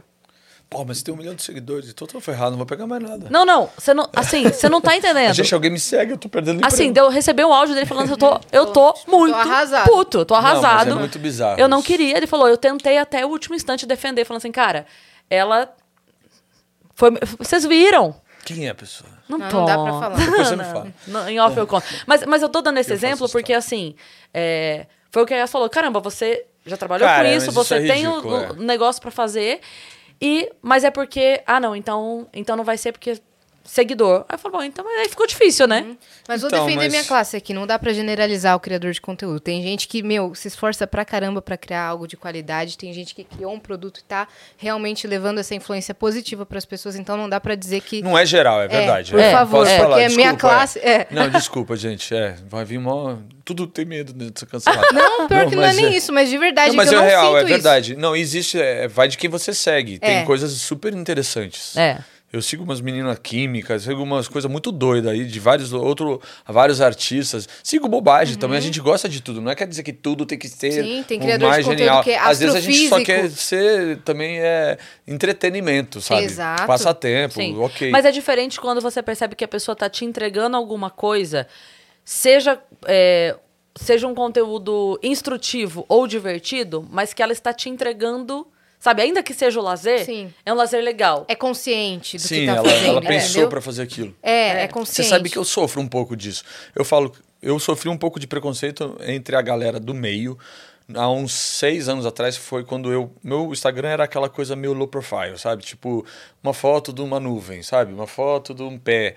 Aquela coisa que todo mundo fala assim: ah, meu Deus, ele, é- ele é cool. esse é, ele é cool. Era um cool, na verdade, não era um cool, né? Aí, ok. Falei, não, cara. As pessoas. Eu, tra- eu trabalhei com publicidade desde os 5 anos de idade, pra que, que eu vou ter preconceito com isso aqui? Isso aqui é a nova ferramenta, eu, tenho que me adaptar. Aí comecei a me comunicar, porque é um exercício, vai. Você falar no stories é uma coisa Sim. narcisista muito louca tal. Causa um estranhamento no início. Causa um é, estranhamento. tipo, muito loucura. Mas aí foi. Sim. Mas eu sofri um preconceito. Ah, virou blogueiro. Sabe? Tipo, ele é um ator, agora virou blogueiro. Mas aí eu comecei a ver que eu, comecei, eu conseguia ganhar dinheiro. Gente, a gente tem que pagar conta, sabe? Tem que pagar aluguel, pagar condomínio, pagar não sei o quê. Uhum. E às vezes nem sempre eu tava lá no- fazendo uma novela, fazendo não sei o quê. E eu via que às vezes um trabalho de um dia de um po- public post, não sei o que, pagava um mês de trabalho. Então isso influencia a gente também, sabe? A gente buscar isso. Sim, porque o mundo mudou. Só que é um mundo que cobra pra caceta também, não? Também. Você todo dia tem que criar um negócio, todo dia Sim. você tem que ter uma ideia genial, todo dia você tem que ter aquela sacada, você tem que manter aquilo, você pode estar gripado, você pode estar puto, pode estar triste. É muito louco, gente. A Uhum. gente tá ficando louco, a gente, com- a gente fica se comparando todo dia com alguém que tá em não sei aonde.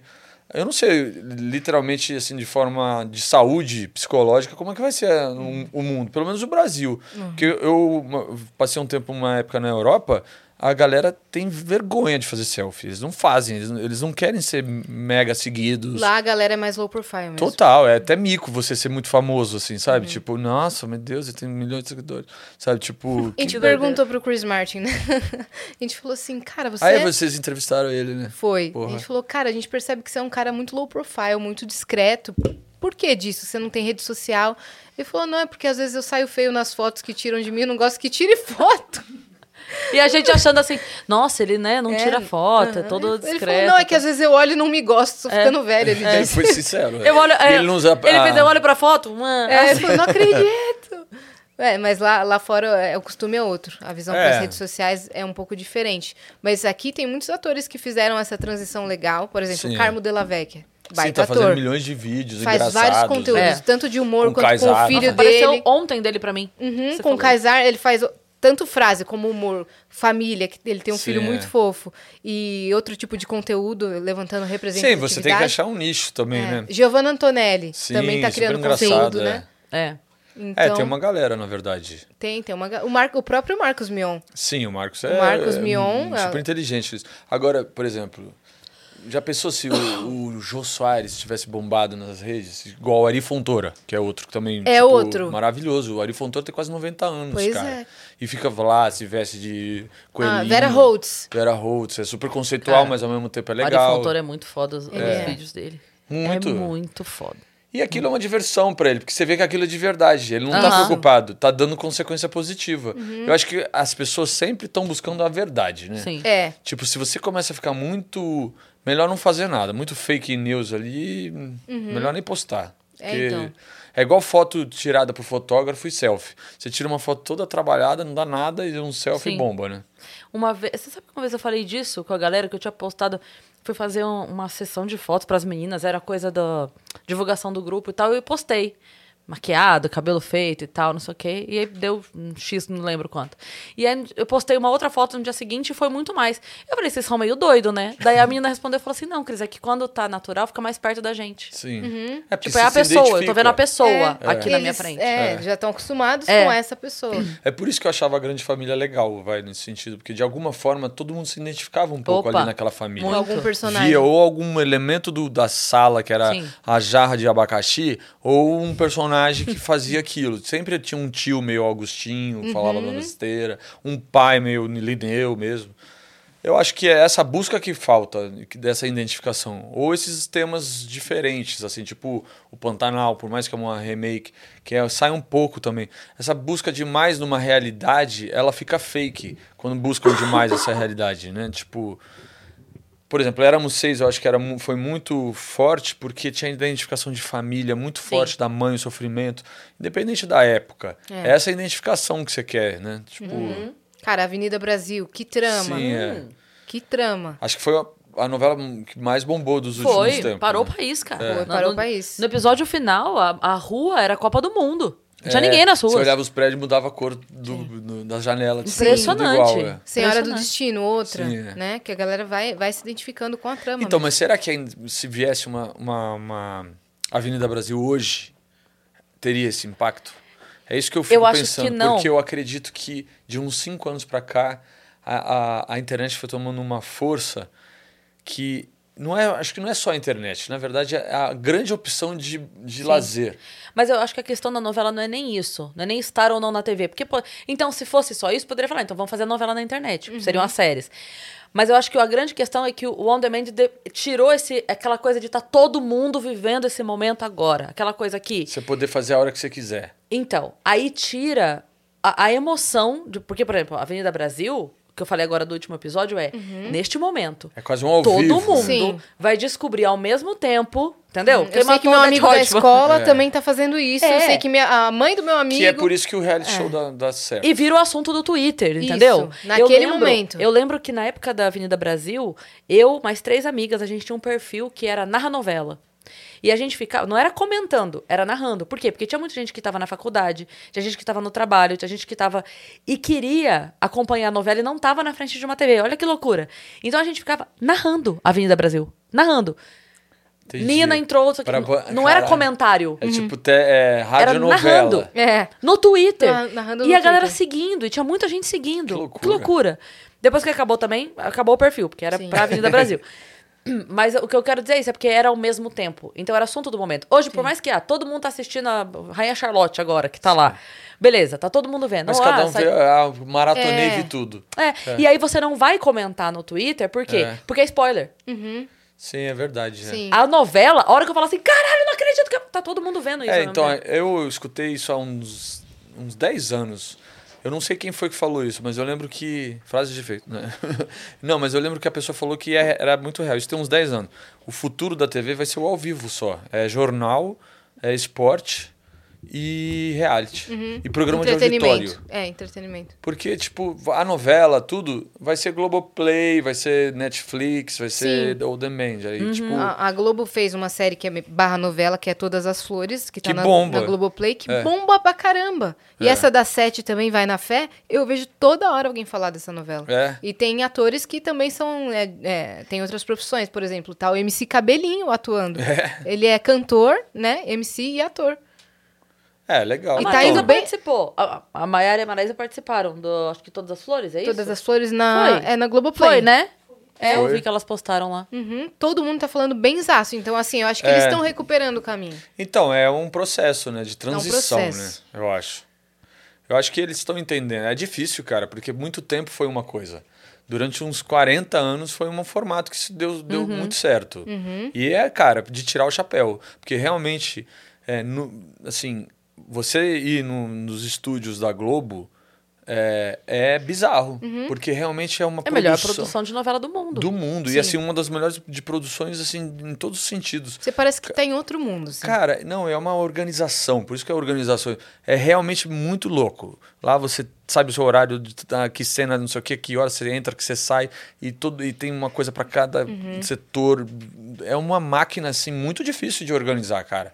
Tipo, imagina gerenciar um restaurante, imagina gerenciar a Globo, sabe? Ou uma emissora, o SBT, a, Record também, sabe? Tipo, é muito difícil. E são vários estúdios. Vários estúdios, um monte de vida, cada um fica doente uma hora, não sei o que. É uma coisa muito louca, cara. Muito louco. E você realmente dá a alma ali, sabe? Tipo, você, você esquece sua vida. Uhum. Você faz, um cara que é protagonista de uma novela, ele esquece a vida dele. Ele tem que decorar 30 cenas por dia, cara. São, no mínimo, 50 páginas por dia, É sabe? segunda a sábado. Você tem que ter uma pessoa pra lavar a sua cueca lá, porque senão você não vai conseguir fazer nada. Chega no.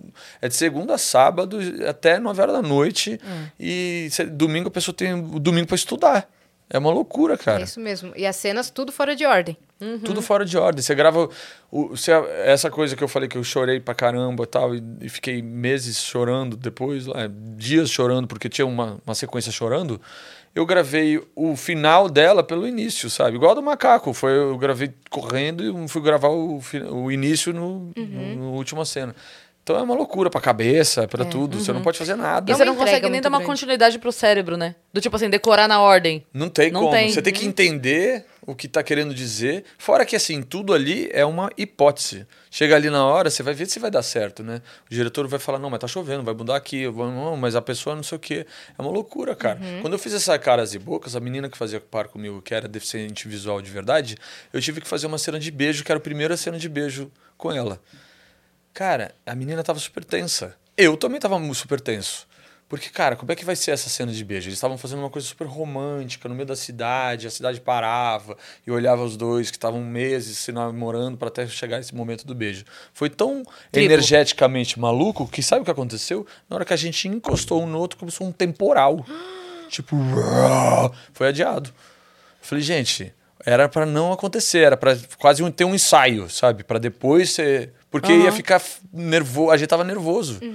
Então é uma coisa meio mágica, sabe? É. Tipo, você precisa de todo um processo mágico, até pra fazer sucesso, sabe? Tipo, tem que estar uma, uma sintonia entre o autor, o diretor e todo o elenco e o público pra gostar de tudo aquilo, pra aquilo ficar cada vez sendo fomentado para que Sim. dê mais certo. Porque tem coisas geniais que já foram séries aí que também não aconteceram nada. Quantos filmes com um orçamento bilhar- bilhardário foram uma porcaria, sabe? Sim. E às vezes uma coisa simples dá super certo. É uma coisa meio mágica mesmo esse negócio. Sabe o que eu ia te perguntar? Você estava falando da Nina, eu fiquei curiosa. Você começou muito cedo a trabalhar. Você teve tempo de criar ou de ter ídolos que você teve.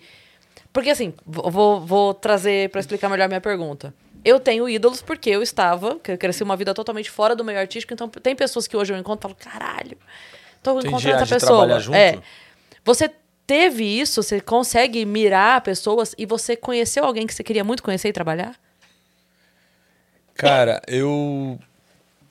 A minha. Eu não tenho muita referência de não ter vivido uma coisa assim, sabe? Porque eu comecei com cinco Sim. anos. Então, m- eu, muito ídolo inatingível é de fora. Tipo, pra mim, o cara mais incrível de ator é o Jack Nicholson, sei lá, sabe? Tipo, eu fui pra Los Angeles, eu descobri onde era a casa dele, fiquei dando volta, mas ele não sai da casa dele há sei lá quantos anos, então não deu em nada. Mas teve algumas pessoas, assim, que que eu fiquei muito honrado de pelo menos conhecer e, tipo, tá na mesma. ver que é a mesma profissão, sabe? Que foi. Eu, por exemplo, eu nunca trabalhei, mas conheci a Fernanda Montenegro e fiquei, tipo, cara, Fernanda Como foi? Montenegro. Ah, eu conheci, cara, na casa da minha ex-sogra, que é a Glória Pires. é, que é um amor, que a Glória Pires mesmo, eu, eu já tinha conhecido algumas vezes antes de namorar a Antônia, a filha dela. E, e é uma pessoa genial, que as pessoas colocam até, tipo, meu Deus, inatingível, e é super simples e maravilhosa tal. E aí teve uma festa, acho que de uma novela que ela tava fazendo, e a Fernanda tava lá. E foi uma coisa assim, parece normal, né? Porque você tá numa festa assim, tipo, com 50 pessoas. E você tá trocando ideia, às vezes, com a Laura Cardoso e a Fernanda Montenegro, e ela fala, eu vou ao banheiro, porque eu comi um negócio que não deu bem, sabe? Sei lá. É uma coisa normal, cara. Mas como assim? Você é humana? Mas peraí, como você ainda vai no banheiro? Mas é, eu acho que eu, eu perdi um pouco essa coisa de endeusar seres humanos, sabe? Eu vejo realmente aquilo que é interessante daquele humano. Porque eu perdi um pouco isso porque eu conheci, por exemplo, o João de Deus, conheci o, o, o, o Prembaba, só não conheci o Dalai Lama. então eu parei, parei com essa coisa de endeusar um pouco, sabe? Eu até acho meio loucura as pessoas endeusarem, por exemplo, político. Eu acho uma loucura, isso é um erro, é são humanos, cara. Humano vai ter erro, eu vou ter erro, sabe? Então não vou. Então eu, eu vou. Principalmente político, acho que a gente tem que estar sempre num, num lado de crítica. Sempre para aquela pessoa exercer o papel para nós de uma forma correta. Mas os artistas, eu vejo como eu, cara, sabe? Tipo, eu quero aprender o que aquela pessoa tem de, de ser humano, de legal, sabe? Que é, isso é legal. em- se a gente entra no Uber, aquele Uber deve ter alguma coisa muito legal. Eu adoro conversar com o Uber, com a moça. eu- a- aliás, eu até prefiro com essas pessoas, às vezes, mais vistas até como meio é, invisíveis, sabe? Tipo o cara que tá limpando a festa, ou a mulher que tá servindo a, o- a bebida. Porque são pessoas que elas estão observando e tem um conteúdo, às vezes, gigantesco de coisa ali, mais até do que aquela que é o- a grande estrela.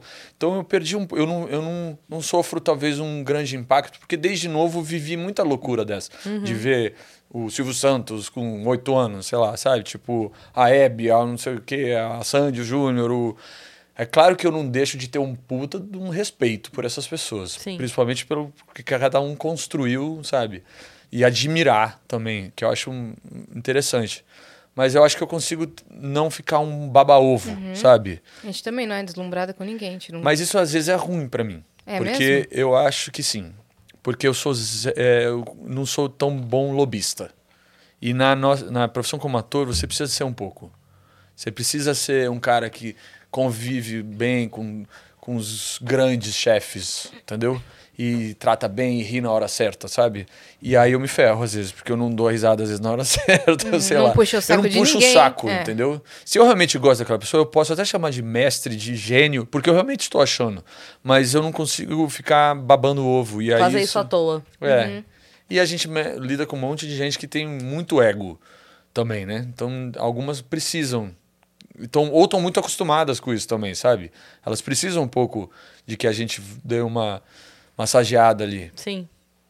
Mas eu sinto que às vezes oferecer o tratamento humano pra pessoa, comum, às vezes chama mais atenção ainda. Principalmente dessas grandes, Né? geniais. Assim. assim, meu Deus, como assim? Né? A Yas viveu isso. É, eu vivi isso com o Chris Martin. é, antes dele ir embora, ele falou: Cara, muito obrigada por ter me visto como um ser humano. Sim, você não tratou ele como um inatingível, né? Na- em nada. Tanto que. Cara, mas isso é muito legal também, você chegar nessa postura. Porque Sim. você se coloca numa coisa. Você não vai desdenhar, porque tem uma coisa, às vezes, assim, por exemplo, quando al- alguém reconhece a gente, às vezes, na rua, existem duas opções. Ou ela te ama, ou parece que vem uma, uma- um ódio interno naquela pessoa que ela faz questão de querer te dar uma dim- diminuída. E aí, quando você quebra esse gelo, às vezes, a pessoa fala: Nossa, desculpa, você é gente boa, não sei o quê. E quando a gente age assim com essas pessoas, cara, primeiro que essas pessoas agem assim também. A Total. Fernanda Montenegro, ou o Tarcísio Meira, ou sei lá, Tony a Hebe, Ramos, a o. Tônio Ramos, a Xuxa.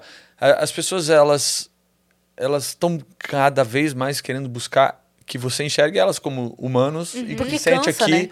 É porque elas são, Cansa, cara. é. Sim. E elas. é, e, e essa coisa de endeusar. Uhum. Eles É. não ouvem muito não, entendeu? Sim. É. Essas pessoas não ouvem muito não. É, então quando chega né? um não, caramba. Ela falou não como se fosse qualquer pessoa normal. É. Por exemplo, teve um dia que o Chris Martin falou: "Você pode chegar um pouco antes do show e tal com seus amigos?" Eu falei: "Não. Desculpa, hoje não dá. Tô trabalhando." Ele: "Nossa, tá bom. Pode ser depois então." É. É. E aí a pessoa pronto. percebe que, tipo Mas assim. você ficou melhor outra- amiga do Chris Martin? Fiquei. Ficou. Fiquei WhatsApp boa amiga. dele? É. Tipo isso. Então a gente vai marcar uns encontros aí. É, mas é porque eu fico pensando assim, normalmente, pra ele, o natural é, você po- posso? Claro. Se todo mundo fala assim, A hora que você quiser. Novo Não, Tô lá. Não, É. não, não, eu desmarco, é. É. Tipo, a e pessoa não era fala um assim, desdém com ele, era que realmente eu falaria não pra Cris, eu falaria não pro Chris. eu Ah, é? fala- é? Eu falaria não porque eu não podia. É. Cara, mas eu acho que eu aprendi. Eu, é claro que isso vai. Em alguns momentos eu posso não ter sido assim na vida. Às vezes eu achei que tinha que fazer, sabe? E aí você vai perdendo um pouco da sua essência. Mas eu acho que quando eu era criança, era sempre. uma- A criança é verdadeira, é pura, né? Não posso. É, Não ou dá. não, Não não, quero. posso, ou falava na cara igual. E é isso que é gostoso, eu acho, né? Sim. Uhum. Eu, eu acho que se eu encontrasse o Jack Nicholson, talvez eu ficasse meio idiota. Uhum. Mas é- parece que ele também não, não tá muito bem de saúde, né? Então acho que eu ia ficar mais triste. Mas assim, tem uns- umas pessoas lá de fora, assim, que são que eu acho que eu ficaria meio idiota. Mas eu não sei se eu tenho ídolos, assim, sabe? Tipo, não sei. Se eu ficasse meio abobado por alguém, assim. Mas é porque eu acho que quando a gente tá no meio também, a gente vê que é tudo a mesma coisa, né? Todo mundo é ser humano e tá, tá Sim. tudo É. certo. Sim. A Beyoncé tem dias ruins. Pois é. É, é- são, é é. que são outros tipos e níveis de perrengue, mas todo mundo É. tem, né? Sim. O estresse, o... Eu fui, na, na sexta-feira, eu fiz show em Curitiba, e eu, depois do meu show, eu fui pro show do Jota Quest, que a gente fechou lá, eles tinham vindo aqui, eu fui lá pro show deles. Eu tava contando pras meninas na hora que eu cheguei, que Do Samuel. do Samuel. Samuel. e, e foi muito engraçado porque no meu show falhou o microfone durante o show. E eu fiquei ali uns minutos no palco, longos minutos, no palco, sem microfone, tendo voz. que. É, tendo... E aí não dava pra continuar o show, porque eu até perguntei pra plateia se tava todo mundo me ouvindo. Não estavam ouvindo porque bem o bagulho era grandão. era grandão. Então eu tava tentando, tipo, projetar a voz pra entreter as pessoas um pouquinho até o microfone voltar. A galera foi, inclusive Curitiba, todo amor pra vocês, porque a galera foi super parceira, não virou zona nem nada, tipo, a galera esperando Ficou legal, tranquilamente. E eu brincando com a situação, fazendo piada, falei, gente, o microfone broxou na minha mão, a situação que eu tô. E você já sem voz. E eu sem voz, que eu tava rouca. É. Então eu falei, não pode entregar uma coisa roliça na minha mão que ela falha. E eu brincando e tal. E, e ali brincando com a galera. É, E aí eu, sa- eu saí do show. Aí voltou o microfone, terminei o show. Aí voltou. aí Voltou, voltou. Não, você a gente faz voltar. Você conseguiu fazer A gente faz voltar. É. Mas aí, eu, beleza, eu saí dali e fui pro show do Jota Quest. Quando eu cheguei, e eles tinham divulgado o sold out do show e tal. E o meu show também lotou. Aí eu cheguei brincando na hora que o, Rogério entrou no camarim e falei Nossa, eu tô, tô me sentindo muito sua amiga, porque o seu show deu sold out, o meu também, a gente vai ignorar aqui a quantidade de pessoas. É. Foda-se, você postou sold out, eu também postei, foda-se. E o meu Seu micro- microfone vai falhar. E não, o microfone dele falhou. Sério? também. Eu cheguei, deu 10 minutos, falhou assim, foi muito rápido. Ele empresa. pegou esse daqui, passou o outro, já deram. Entendi. Claro, não deu 5 segundos. E também dá pra fazer isso aqui, né? O cantor Só tem a- vocês, É, é. Aqueles não pode falar ah, no meio da piada, só vocês. Não dá. E aí, fui brincar com ele. Aí ele veio e falou: o microfone falhou? Você não viu o que aconteceu? tal coisa?" Eu falei, Eu não vi nada, eu só vi. E aí, a gente começou a trocar. E eu achei muito legal, porque ele virou pra mim e falou assim: Ah, tô desabafando aqui com você, que você é artista, você entende. E acabou que ele ficou sei lá, 20 minutos me contando o que tinha acontecido, as coisas que eles estão ajeitando pro negócio da turnê e tal. Porque naquele momento ali, no camarim, ele viu. Por isso que eu tô falando, ele viu em mim, tipo assim, cara, essa pessoa vai entender. Não vai me julgar, não vai ficar querendo ser, falar, eu tenho eu que, não tô- agradar. Eu só quero quê. desabafar. Tipo, um ser perrengue quero muito específico. Um perrengue. É, e aí você pensa assim, cara, tem. E aí, eu falei pra ele. Ninguém aqui embaixo percebeu nada, o show foi ótimo, foi maravilhoso. Sim. Mas eu entendo, eu falei pra ele, eu entendo que pra quem projeta o show, porque eu já vi Maraísa nervosa com isso, o Rodrigo Teaser falou disso aqui. Você programa o show e você fala, ok, vai passar uma luz por mim quando eu falar amor. Não, Não passou, a passou. luz, você já tá assim, quem Ferrou, velho. É, A dinâmica acabou. É, Sabe? tá é porque a gente, E você tá aqui, ó. a gente precisa No dessas, dessas coisinhas, né? Tipo, pra ser conhecido, senão É, fica No perdido. teatro também, sua marcação. Ou você errou, ou o pessoal que lá da luz errou. Nossa, É. uma vez eu fui fazer uma peça, era eu e o Kleber Toledo, e a peça tinha um projetor. Ah. Então não tinha cenário, tudo era projetor, porque a gente viajava o Bra- Brasil inteiro. Então, assim, ah, estamos numa praia, era uma praia atrás. A primeira cena, eu entrei, blufo, error, error. Puts. Aquele projetor azul, sabe? Error. Sei. E todo mundo, ah, ha, ha, ha, porque era uma peça que vinha uma galera nova tal. E a gente tinha que ficar narrando. Estamos numa praia agora, sabe? Tipo, foi ridículo. Mas Foi a, a peça A inteira- peça inteira, não voltou o projetor, nunca mais. E a gente ficou narrando tudo. Estou em Nova Era York. comédia? Era uma comedinha, Ajuda assim. um pouco. É. Podia ajudar. Mas não era uma comédia, era uma. Sim, sim. É que assim, o que eu- a questão a é comédia, na comédia... cabe tudo. É. Tudo. Mas o que eu quero dizer, se fosse um drama, até essa narração seria inviável. É. Porque você, você ter a liberdade de falar assim, ah, estamos. A, a, a plateia fazer. e continuar, ainda que a cena depois venha forte ou séria, Uhum. tudo bem. Agora, você tá. no- Imagina você tá no meio de uma ópera, Sim, é. sabe? É tipo Você alguém tá falar na plateia, te quebra muito. cara. Nossa, quebra muito. Ou te ajuda, né, pra você. Então, depende. Porque tem assim, tem a pessoa que ela quer falar é, sem a maldade. Então, às vezes, a pessoa, tipo assim. Eu tô no. A gente tá aqui no Vênus todos os dias, a pessoa vê minha cara várias vezes na semana, eu tô lá irritando ela de tanto que eu apareço no Instagram dela. Ela vai no show, ela me conhece, ela quer interagir comigo. Eu falo um negócio, ela quer concordar. Comigo também! e aí você percebe a hora que a pessoa tá só muito empolgada. Sim. Beleza. Ou Tem te- gente que quer atrapalhar. É. Entendeu? Tem gente que quer te, Bebeu. te quebrar o, ou- o é, negócio. É. né? E aí, normalmente eu Tipo tenho o show do resposta Roberto rápida. Carlos, né? É. É. É, mas normalmente eu tenho resposta rápida e dou uma cortada, mas tem que tomar cuidado também. Você tem que entender se a plateia está incomodada com a Sim. pessoa. Tem uma história engraçada, cara. de uma- não é comigo. É um ator fazia uma peça que, em um certo momento, ele ficava totalmente nu. Aí, tá lá na peça, aquelas peças do Rio que vão as senhorinhas de Copacabana. Já ouviu falar dessas coisas? Que tem uma van. É verdade essa história. Existe uma, uma- tipo uma empresa que se organizam com todas as senhorinhas de Copacabana que vão vendo todas as peças que estão em cartaz. Assim, elas Um pegam uma van. teatral. Cara, turismo mas que teatral. demais isso. É demais isso, demais. É, para levar elas para encher os teatros. Será que São sabe? Paulo tem isso também? Deveria, né, cara? Teve uma empresa só para pegar senhorinhas, porque as senhorinhas, as- elas amam ver teatro.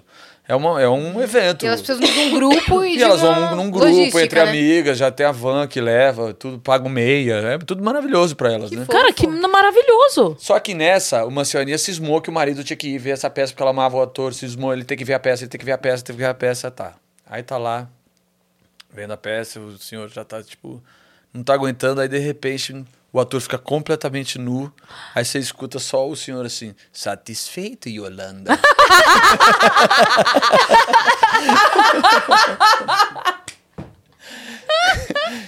É, isso aí eu falei, gente, imagina. e era uma peça dramática, não era uma comédia, obviamente, né? No silêncio. Yolanda. Satisfeita, Yolanda. Muito bom, cara. Cara, bom. Uhum. eu imagino o ator no palco, né? Eu acho que ele Nossa, até fez um. se segurando pra não dar risada. É. Ai, meu Deus. Tem uma, uma história assim na comédia, que é um dos memes da comédia. Os outros eu conto em off, porque são... Mas esse é um dos grandes eh, acontecimentos da comédia. Que o humorista tava no palco, era o Márcio Ribeiro. Lembra Márcio Sim. Ribeiro? Saudoso Márcio Ribeiro. Ele tava no palco e aí ele faz uma piada ao estilo Márcio Ribeiro, que era, enfim, daqui pra baixo, Sem né? papas na do, língua. do chão pra menos. E aí tinha uma senhora na primeira fileira. E ela tava com a bolsinha de mão dela, assim, sentada, né? E o Márcio Ribeiro ali. E o Márcio Ribeiro ali. Aí ele dá uma determinada piada que eu não vou reproduzir aqui. mas ele dá determinada piada ela faz assim. pra mim, deu. E vai embora e levanta. Só que é assim, ó. Pra mim, deu. E sai. Virou uma parte da peça, Muito né, bom. cara? Muito bom. E do nada, né? Assim, um, um ser humano saindo. Cara, cês- eu uma vez fui pra Nova York, a única vez que eu fui pra Nova York, uma amiga minha falou: você precisa assistir Sleep No More. Vocês já ouviram falar dessa peça? Não. É uma peça que eu acho que é. É uma peça do Shakespeare, só que é uma, uma peça interativa. É um, um hotel de sete andares, antigo, e você vai entrando nas cenas, você participa da cena, os cenários. Já ouvi falar. É maluco. Já ouvi falar. Ela existe há anos tal. Ela falou: não, você tem que vir, não interessa a Broadway, vai no Sleep No More, Sleep No More, Sleep No More. E eu falei: eu vou no Sleep No More. ok. Eu nunca tinha ido para Nova York, eu tava assim, deslumbrado com Nova York. Cheguei nesse lugar, é, minha amiga tem um, tipo um show de jazz antes Faz Minha- parte? Antes de começar a peça, tem um show de jazz tal, pra, porque eles separam. Por exemplo, vamos nós três juntos, eles não deixam a gente entrar juntos. Entra primeiro a Cris, depois entra você, depois entra eu tal. Porque eles querem que a gente não se ajude lá dentro. E minha amiga falou: é a terceira vez que eu venho, ah, mexe em tudo, puxa aqui que você abriu o fundo falso, tem, tem lugares que nunca ninguém foi. Você pode puxar uma porta de um armário, vai ter uma pessoa lá dentro. Sabe? Um negócio- é um negócio gigante, é um prédio de sete andares. Caramba, velho. E todo mundo fica com uma máscara. Uma máscara tipo do Fantasma da Ópera. Todos, a plateia fica Bem com a máscara. mesmo. É. Ok. No, no show de jazz, minha amiga, vamos fazer um brinde. Era meu último dia em Nova York. Vamos fazer um brinde. Um, é, um shot de absinto. Eu Falei, Jesus, vamos, um absinto. Aí eu, o marido decisão. dela, um, vamos também, um húngaro, o marido. Um shot de absinto também. Aí eu me vi e falei, gente, eu tenho que pagar um shot de absinto. Um shot de absinto. ok, tomei três absintos, entrei na peça. Nossa. Eu entrei na peça completamente Sleep no more mesmo, velho. Sleep no more, no more mesmo. Eu Nunca entrei- mais eu vou dormir. Nunca mais eu vou dormir. Eu entrei, tinha, já de cara, tinha um, tinha um palco com uma, uma mesa gigantesca e um monte de garrafa de vinho. Eu subi no palco, peguei a garrafa de vinho, aí veio um segurança e falou assim: no, no, here, no, here. Eu falei, já, primeira cena, eu já tava lá em cima do palco. Aí ele, não, não, please. Já deitei numa cama, comecei a puxar todos os livros do negócio. Senhora, eu tava assim, comple... eu falei, vou viver uma coisa assim que eu nunca vivi na vida tal. Rimos muito, fui presa. É, calma. Aí, a primeira cena era, pelo menos que eu vi, você pode ver a ordem que você quiser, não tem, eu não entendi nada da peça. Fiquei Claro. três horas lá Porra, dentro. Você É. não sabe se é o absinto ou não, né? Eu não sei o que aconteceu, mas eu não sei se foi em inglês. Bom, eu sei que eu não entendi nada. Mas a primeira cena, tava todo mundo num jantar maravilhoso, maravilhosa. assim. Aí veio uma mulher linda, não sei o que, eles começam a espancar a mulher. E eu me peguei naquilo, eu falei, gente, esses caras estão espancando essa mulher. E os americanos seguiam o óbvio. Basta. O óbvio. seguiam o óbvio. Eles foram, assim, sei lá, tinham. Cada lugar, mais ou menos, tinha uns 50, 30 pessoas na plateia. Eles seguiram um grupo que espancou a mulher e a mulher ficou lá espancada, cinquentada, com mais 6, 7. E eu fiquei assim. E ela era linda, e eu fiquei assim. I can help you, não sei o que, tipo louco. Ela pegou minha mão e falou, come here. Aí eu, tipo, começou a subir, subir várias escadas, tá, tá, tá, tá, tá. Eu falei, essa mulher vai me levar pro final, vai me botar pra fora, eu não quero. Eu larguei a mão dela e entrei em umas outras Muito lojas. bom, porque eu tô vendo todas as sinapses Eu você também. pensando assim, a macaca me arrastando. Cara, Os traumas voltando assim. Meio o Tomás batendo na mulher. Aí mulher tinha, um- tinha um nerd na peça, ele, eu vou te ajudar, meu Eu vou amigo. te ajudar. É, você é Não. o cara mais incrível do mundo. Eu entrei numa loja que era uma candy shop. E realmente era uma candy shop. Tudo assim, 1800 e tal. Aí tinham balas mesmo. Eu pirei, virei o vendedor da loja. As pessoas entravam na plateia, ficava, quer comprar balas, não sei o quê. Eu punha balas no saquinho, vendia, fingia que vendia. Não tinha nada, não tinha celular, não tinha nada. Ninguém tinha, podia entrar com nada. Fiquei uma hora e meia nesse lugar. Eu me perdi completamente na peça. Eu, fui- eu- entrei nos armários, eu descobri lugares, eu fiquei falando. Eu sentei na mesa de uns lugares, eu fiquei, os caras começaram a me dar umas cutucadas, os atores. Sai fora. Falou, meu, que maluco é esse? Até que chegava o momento, até que chegava o momento que eu tô contando todo o spoiler da peça, gente, mas Não, mas pode só contar. tomar absinto Não, mas ninguém tá antes, entendendo é. nada também. É, ninguém Pode entendeu nada. É. Chegava um momento, vinha um cara com uma cabeça de boi, um Belzebu, Meu Deus. totalmente nu, vinha num eletrônico. Satisfeito. Hã? Satisfeito? Satisfeito, Aí eu falei, satisfeito. Yolanda. Você tá entendendo que eu- essa peça tá reunindo A todo... minha vida, é, calma. Sebastião, satisfeito? Aí, cara, esse cara vinha e transava loucamente com uma mulher. numa banheira, num som eletrônico, assim, bem Que techno, isso, com luz, não sei o quê. É óbvio que era cênico, não era uma transa real. Depois disso, espancava a mulher. Espancava, essa então, assim, espancava assim, a da mulher ficava assim, com a cara inteira de sangue. E a mulher era muito linda, ela tinha um cabelo todo raspado e um olho, assim, muito verde, assim, uma coisa. Mas e não ela espancava mesmo, né? Não, mas era cenicamente. eu, gente, absinto. É, e ela também estava bom completamente nua. Completamente. Aí eu me apeguei de novo. Eu falei, essa peça só bate em mulheres. falei, o que, que é isso? Aí foram todos embora, ficou eu mais cinco e ela deitada assim, nua, num sofá. Eu fiquei agachado, assim, olhando no olho dela e ficava assim: Não, eu vou te ajudar, eu vou te ajudar. Quem, eu vou pegar, vamos pegar eles, sabe? Tipo, juro por Deus. E eu fiquei, nós vamos pegar esses caras. E ela assim, ela me deu uma olhada que eu acreditei muito que ela tava assim, era um filme. Na vibe, né? Ela levantou e saiu correndo. Aí eu ah, saí correndo atrás dela, loucamente. Só que ela, de uma hora, ela parou do nada. E eu vim na correria e fiz tipo assim. Trombou. E ela nua, completamente nua. Ai, merda. Nos Estados Unidos. Ela só fez assim, don't touch me. E to- abriu uma cortina, veio um segurança gigantesco, falou, Rein, juro por Deus, cara, o cara já me pegou, enfiou no elevador, eu desci pro subsolo do, do negócio, do prédio inteiro, voou, entrei numa sala, tipo filme, um negocinho, Ai, cara com charuto, sabe? Tipo, cinco caras falou assim, você tocou numa mulher pelada, você vai preso. Eu falei, moço, calma, vamos contextualizar isso aqui. eu falei, ó, peraí, vocês devem ter câmera em tudo que é negócio.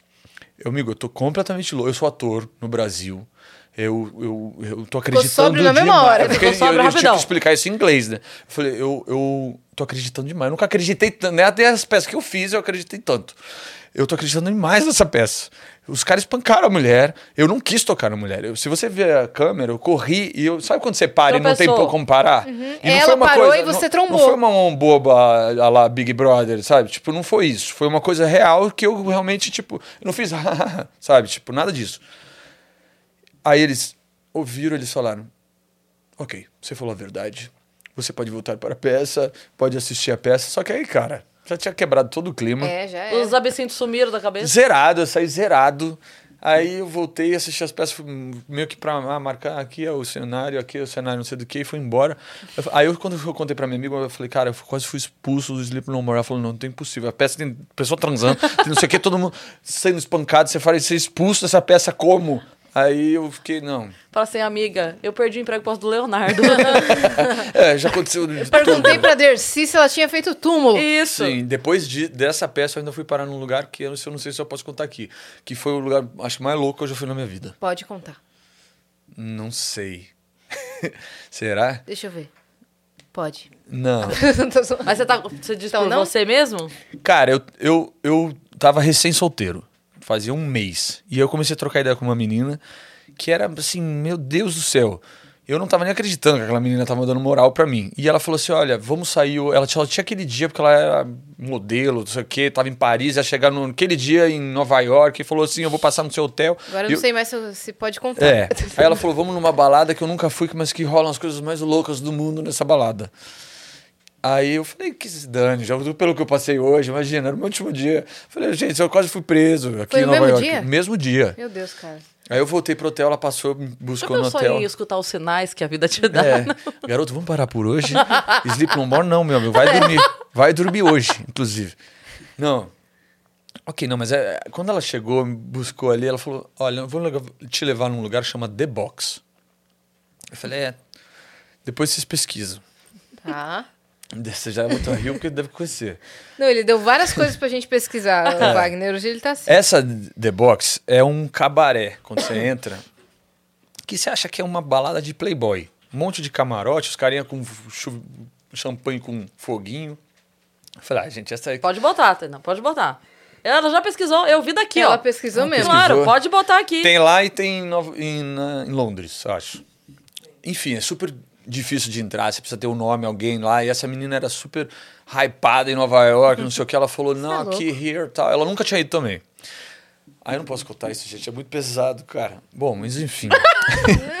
Bom, foi o que eu vivi, vai, não tem nada a ver com a minha vida. É, cara, de repente, vem, começa assim, fecha, blum. Não, primeiro filme um, um cara vestido de ursinho na balada. Eu falei, ó, um ursinho.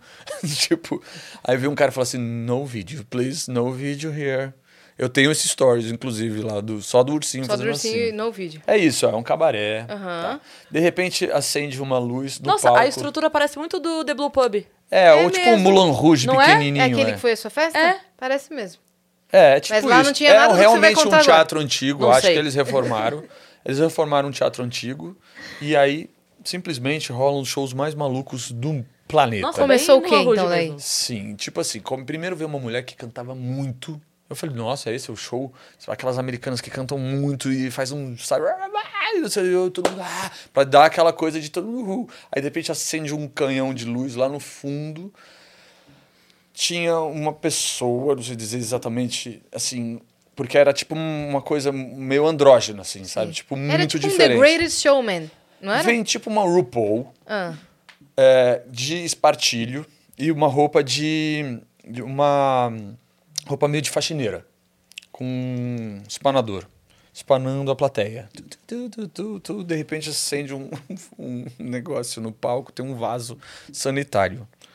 Aí eu falei o que que é? Ela vai, lavar o vaso sei lá o que que vai acontecer com o vaso?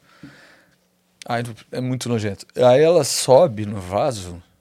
Isso, gente, tem, sei lá, mil pessoas nesse lugar. É, fica de costas e começa a, a cagar. Eu falei. a- tipo assim, numa balada. Aí eu falei, gente, por que, que eu tô vendo isso? Aí ela começa a Não, não, passar. pera um pouquinho, pera um pouquinho que. eh, Essa cê- você é tá- ela não, não, não, não, não. Você pode achar nojento quando você quiser. Eu tô impressionada que a pessoa que tem hora pra cagar. Eu- então, eu acho que ela tem um controle muito grande do. Do esfíncter. Sim, porque Não. não. é. Todo mundo falando, não, é um boneco que sai. Não era um boneco. Eu vi, eu não queria ver. Eu não queria mesmo ver. mesmo? E todo mundo assim. Aí o pior é que ela começa a passar nela e começa a passar no segurança. Aí eu falei, Ah. pronto, ela vai passar em todo mundo. Não. Aí começa todo mundo a entrar em desespero loucamente. E aí ela não passa em Por todo favor, mundo. por favor. O que foi? A cara da operação. Você achou. Tainá? Você achou a mulher Não, fazendo não. isso? Não, não, não tem É porque a hora que. Ela não, só eu tá muito assim. constrangido. Enquanto você falava, ela fez assim. Não, gente, pode ter gente que ama isso, né? Não sei. Mas realmente eu não. É, e eu, e, enfim. E a menina do seu lado? A menina do meu lado, eu já não sabia mais nada, nem ela também estava vendo. Ela falou: me desculpa, ela me pedia desculpa, mas ao mesmo tempo ela também estava chocada Cagou. igual eu. Não, ela não cagou, foi Ah, a tá. mulher que cagou. ela, ela, nesse momento, só foi a mulher. Cara, aí depois vinham outros shows, aí vinha sexo de verdade, aí vinham. é, vinham coisas bizarras, tipo fazendo tecido com pompoarismo, Hum. é, vinha. Assim, vinha, vinham, vinham coisas assim. Depois disso, nada era mais. Não, né? não. Depois disso eu tava assim, ah, pare com isso, sabe? Tipo, isso acontece todo dia. Nossa, Minha cara. quarta-feira à tarde. Ah, pelo Para amor de isso. Deus, desliguem essa porcaria. Aí, o pior de tudo, não pior, aí acabou tudo. Ah, Quando acabava tudo, o ursinho voltava. nossa, cara. Aí o ursinho voltava e começava a tirar a roupa. Era um cara gigante, muito forte, com o maior pinto que eu já vi na vida. Ele tinha um pinto desse tamanho. Desculpa, eu tô sendo muito. As pessoas são assim aqui também, não. né? São? Pode, aham. Já aconteceu. E ele ficava assim, ó. Já mostraram a bunda várias vezes aqui, você tá tranquilo. Sério? Não, eu, eu tô contando uma história, não tem nada a ver comigo. É, aí a irmã da menina amava o, o- aquilo e foi lá e ficou palpando. Aí um monte de gente foi lá palpar o pinto do cara. Eu falei, gente, bom, esse era o meu último dia em Nova York. deu. Eu falei, pra mim, acho que já deu. Pra eu saí mim, deu. satisfeita, Yolanda. E eu, aí eu fui embora. Não. Quando eu, Eu cheguei no hotel. pra minha vida, quando eu cheguei no hotel, Yolanda. minha cabeça tava assim, caralho, Nova York é um lugar muito louco, sabe? Tipo, realmente aqui é um dos lugares mais loucos do mundo. Mas aí eu já con- eu conheci umas três pessoas que foram nessa boate. Uhum. A mulher de um amigo meu e uma outra menina que esses dias contou uma outra história. Rolam outras piores do que essa. Credo, velho. Mas é todo Você dia foi um num show. dia leve? Eu É fui num isso? dia médio. Tá. Tem umas piores. Realidade, ele só tomou três shots de absinto. Ele Nunca nunca, mais saiu do hotel. É, Ele eu- nunca saiu do hotel. verdade, é. Ele imaginou tudo isso.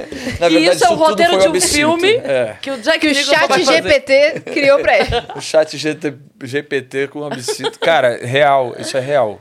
Caramba, velho. Mas eu saí, aí eu fui pra Orlando. Imagina aqui. Fui encontrar a Que? Priscila. Aí vi o Pateta. Era uma coisa assim, tipo, a- as mudanças Destoando totais. é. total. Caramba, que, no, que dia? Depois disso, você nunca mais voltou pra Nova York. Nunca mais. A menina, eu fiquei tão apaixonado que ela me bloqueou. Então, ó, duas recomendações pra vocês. Sleep No More com três shots de absinto e The Box. Cara, São eu posso te falar, se for um- no Wagner mesmo dia, vai ser uma experiência que vocês nunca mais vão esquecer, cara. E vai com certeza ser diferente do que eu. E abram as portas e mexem tudo, mas não toquem ninguém Don't nu. touch. Se It's você for tropeçar, pensou? caia no chão. Eu contei essa história outro dia, aí eu, eu tava contando, a menina falou assim, na hora que era o, o- o ursinho, vem a moça do Sleep No More e fala, touch me, touch me. tipo, não poderia. Aqui pode, né? Ó, a gente tá com coisas aqui na plataforma. Bora ler? Alguém mandou Bora. frase de efeito? Caramba, manda aí no, no chat agora as frases de efeito Pode pro mandar Wagner no, ler. no chat aberto. Manda no chat aí do YouTube. Frases de efeito pro Wagner. Ler e virarem memes é. pra viralizar. Ó, o Dino Win mandou Olá, Cris e Asi Wagner. Antes de mais nada, queria dizer pro Wagner que ele tem que se orgulhar, pois participou da melhor temporada de Malhação. Pois as últimas não tiveram o sucesso que tiveram as temporadas de 2002 e 2006. E Cris, quero te dizer que estou muito feliz, pois consegui comprar meu ingresso pro teu show em. É Florianópolis? O que que tá escrito? FLN? É, é. Em Florianópolis. Vai ser a 400 quilômetros de onde eu moro.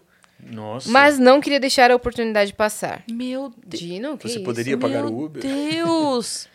Kink, obrigada, Dino. Ó, Caraca. Estaremos lá Vai em viajar umas quatro horinhas aí. Caramba. Cinco horinhas. Eu acho que Já vou ter- avisar a produção pra te caçar lá pra gente tirar uma foto. Eu não sei como é que vai ser a saída, não sei como é que é. Se tem outro show na casa depois ou não, às vezes a gente não Pode consegue ter ficar. algum show a lá The Box, né, pra eles. Eu vou levar a fantasia de ursinho. E é o máximo que vai ter. Um vaso na plateia, mas não- ninguém vai usar. É, mas, cara, obrigada demais, Gina. A gente se vê lá então em Floripa. Que massa. Fiquei muito feliz. E tem uma outra mensagem aqui do Thiago, o pai do Gabriel, que mandou aqui, ó. Quando você acompanha um famoso desde criança e ele fica mais velho, casa ou tem filhos, você pensa, ué, mas ele é uma criança ainda.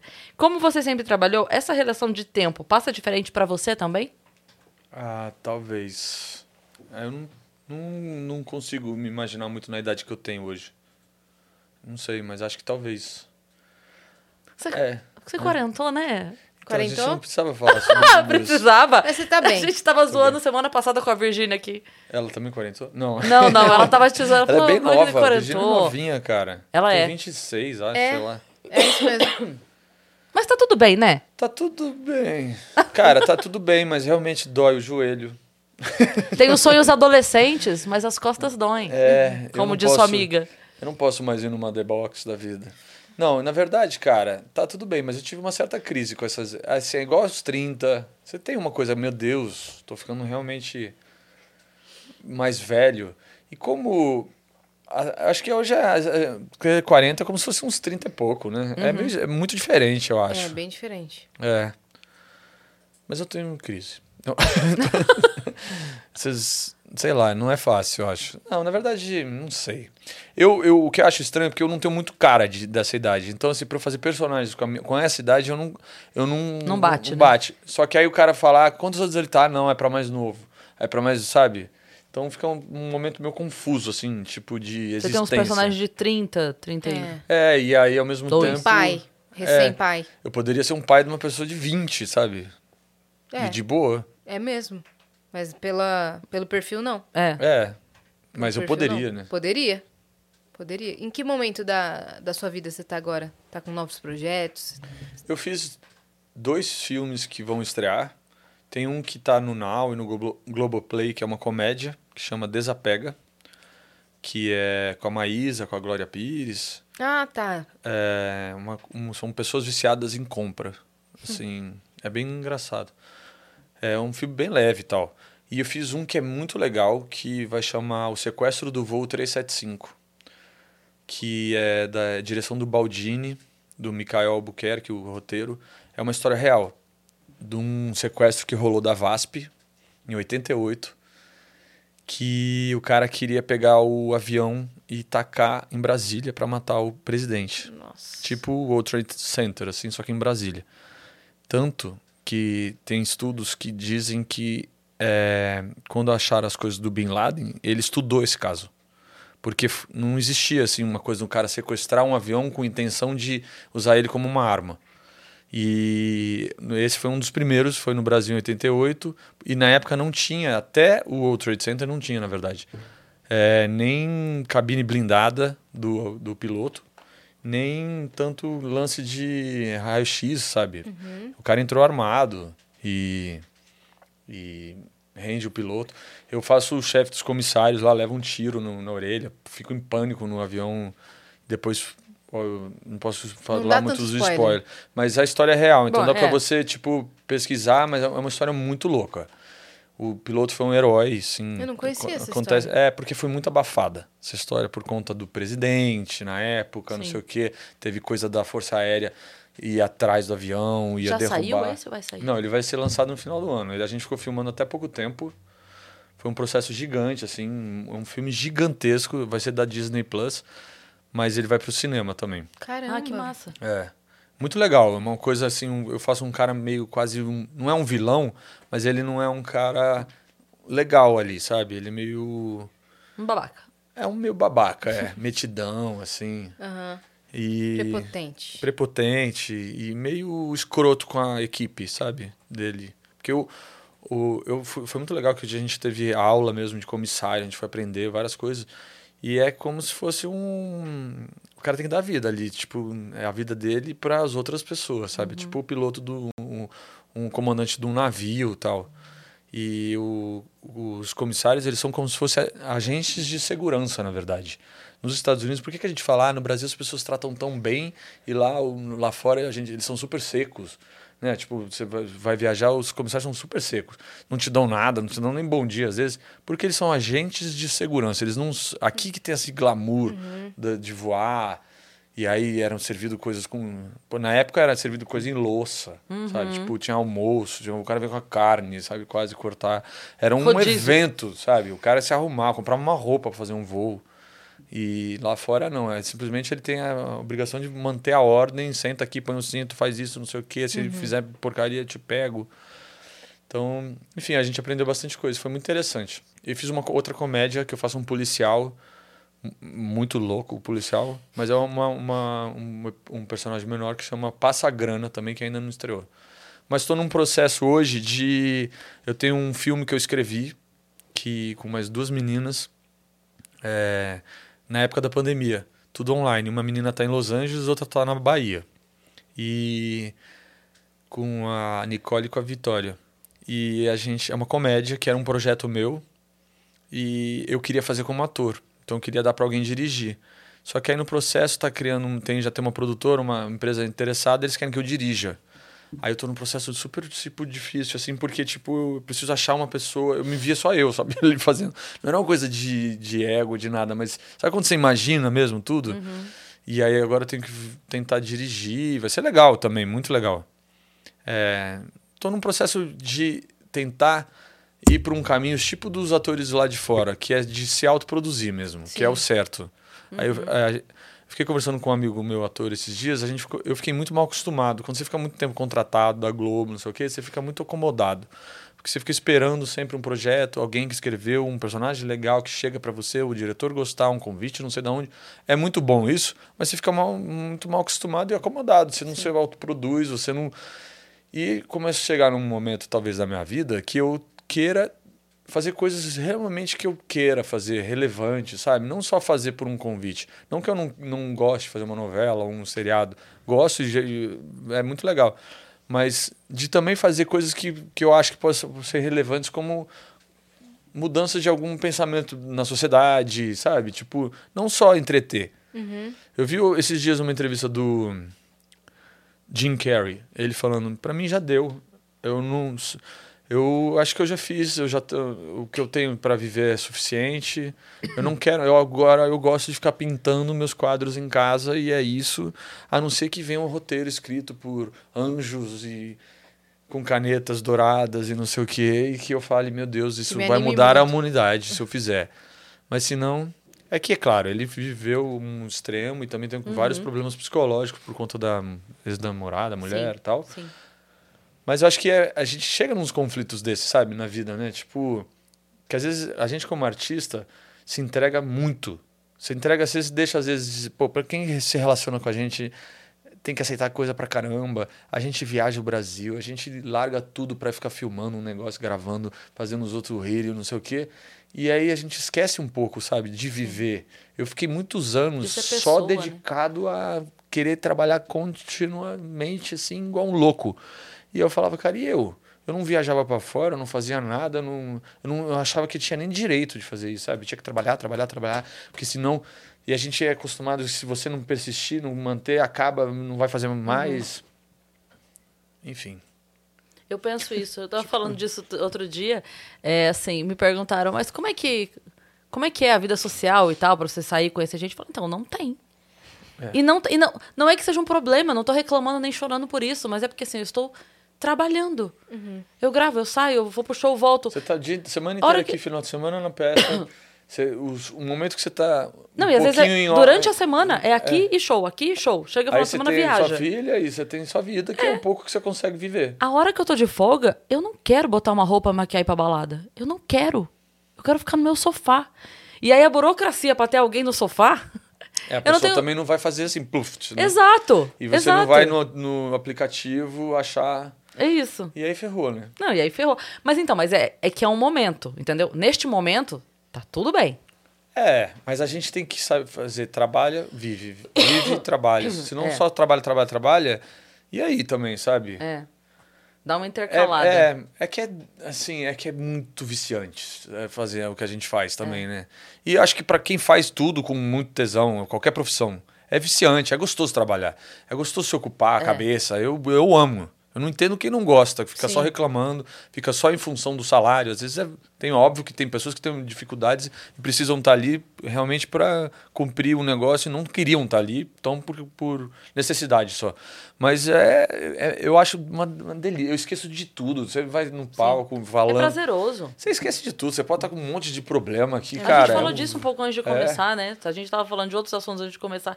De subir no palco e falar, cara, zerou, É. zerou. Eu cheguei com uma energia aqui, já tô com outra energia. É tipo Muda. aqui, cara. A gente tá aqui trocando ideia e tal. Aqui a gente esquece também. É. Tudo. É. é. E é gostoso, cara. É tipo, sei lá, a gente, é- a gente gosta de se comunicar, de. de- é um bando de exibido que gosta, que, não, que brinca a vida inteira. A gente é, é criança que não, não, não deixa de ser criança, né? A gente. Igual tem a brincadeira de vamos brincar de casinha, a gente fica brincando de casinha o resto da vida, só que ganha dinheiro por isso, pra isso, né? Você é, você é médico, você é policial, você não sei comissário. São viver, viver mil coisas. Apresentar, conhecer um monte de gente diferente, um monte de universo. Você fica raciocinando aqui pra caramba, cara. A gente. É muito gostoso isso, sei É lá. muito bom. Sim. Mas não queiram fazer, deixa a gente. Naquele Dando- Mas não entra nessa, não. Não, mas Mas não é, entra nessa. é porque às vezes a pessoa tem a ideia, como você tá falando, que é muito gostoso e é uma grande brincadeira e é muito prazeroso. A pessoa pensa que é só glamour. É. E também não é.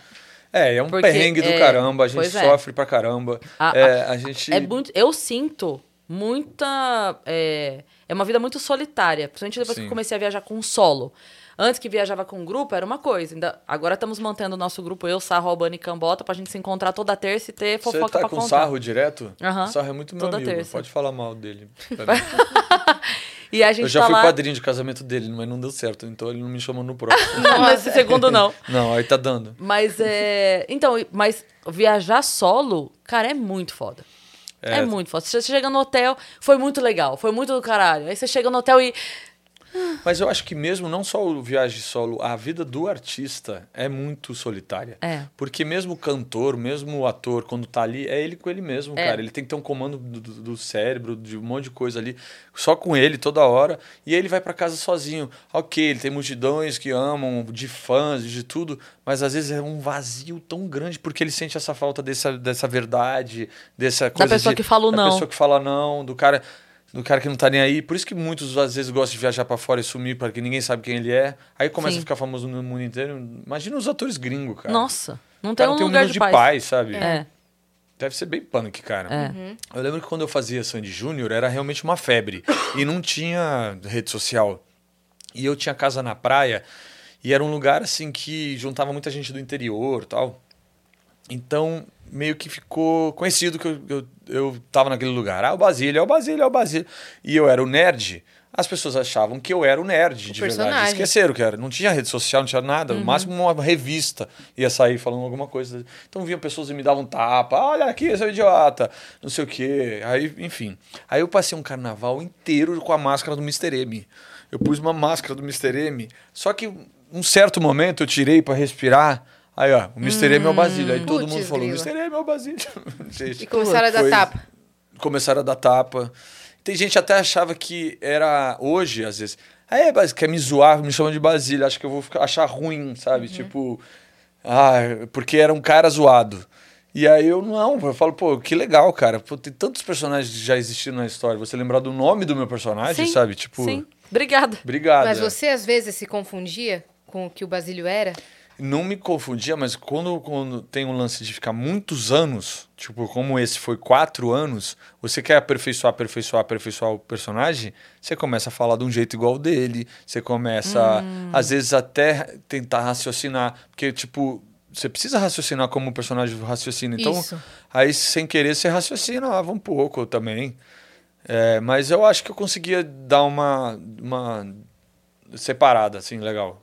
Acho. Eu aprendi que tem que, tipo, realmente tirar, que senão a gente sofre muito. Tirar como se fosse uma roupa, sabe? Tipo, ó, depois que eu gravei, sai tudo de mim aqui, depois eu volto amanhã e ponho de novo. Porque senão você sofre muito. Você fica achando que a cena ficou uma droga. Aí você vai, igual quando você às vezes sai de uma, de uma peça que você- a pessoa não riu naquela piada, você fala, meu Deus, foi uma droga, não sei o quê. A gente é, sofre pra caceta nesses negócios, né? Tipo, Muita cobrança, muita E autocobrança. às vezes não tem o retorno que a gente espera. né? espera. A gente E não quer dizer que a pessoa não gostou. É. Tem lugares que eu faço show que às vezes eu, eu penso assim, puta, não gostaram. Porque a plateia tá meio morna de mais risada. gostaram, é. Aí, aí eu vou embora, um monte de gente abraçando, um monte de gente mandando mensagem. Não, é só porque é uma galera que Não É, demonstra baixo, tanto. vem É. pra dentro, uma coisa mais contida, uma, um lugar mais contido, uma cidade. Muda mais- muito, né? Você, Muito. você que viaja muito. Muito. Você vai pro Nordeste, as pessoas são super expansivas, berram, falam com você, aí você fica, cara, você É. joga muito com eles. Você vai pra um lugar, às vezes, mais do interior, as pessoas já são mais. estão arrumadas, tão, tão até elas estão um pouco nervosas. Sim, é tipo, muito Será que eu louco. posso rir, Será né? que eu posso? Se eu rir, vão achar Tão que eu já fiz. acostumadas, às vezes, também, de, daquele tipo de ambiente, né? É. É muito legal, cara. Eu acho muito legal porque a gente mexe com emoção e com gente. que é muito legal, sabe? Sim. Você mexer com gente. E você marcar coisas, sabe? Sei lá. Às vezes você faz uma piada que naquele dia você mudou totalmente o- a vida daquela pessoa porque ela riu. Sabe? Porque ela ou escutou um negócio, ou ela viu um personagem seu, algo semelhante. Uma vez, eu- quando eu fazia essa novela que era a menina. Era Deficiente deficiente visual, eu tava na praia, no Rio, e eu fui sozinho na praia. Aí eu peguei, tirei minha roupa, fiquei só de sunga e eu não tinha onde deixar. Eu vi uma barraca vendendo coco e tal, meu chinelo.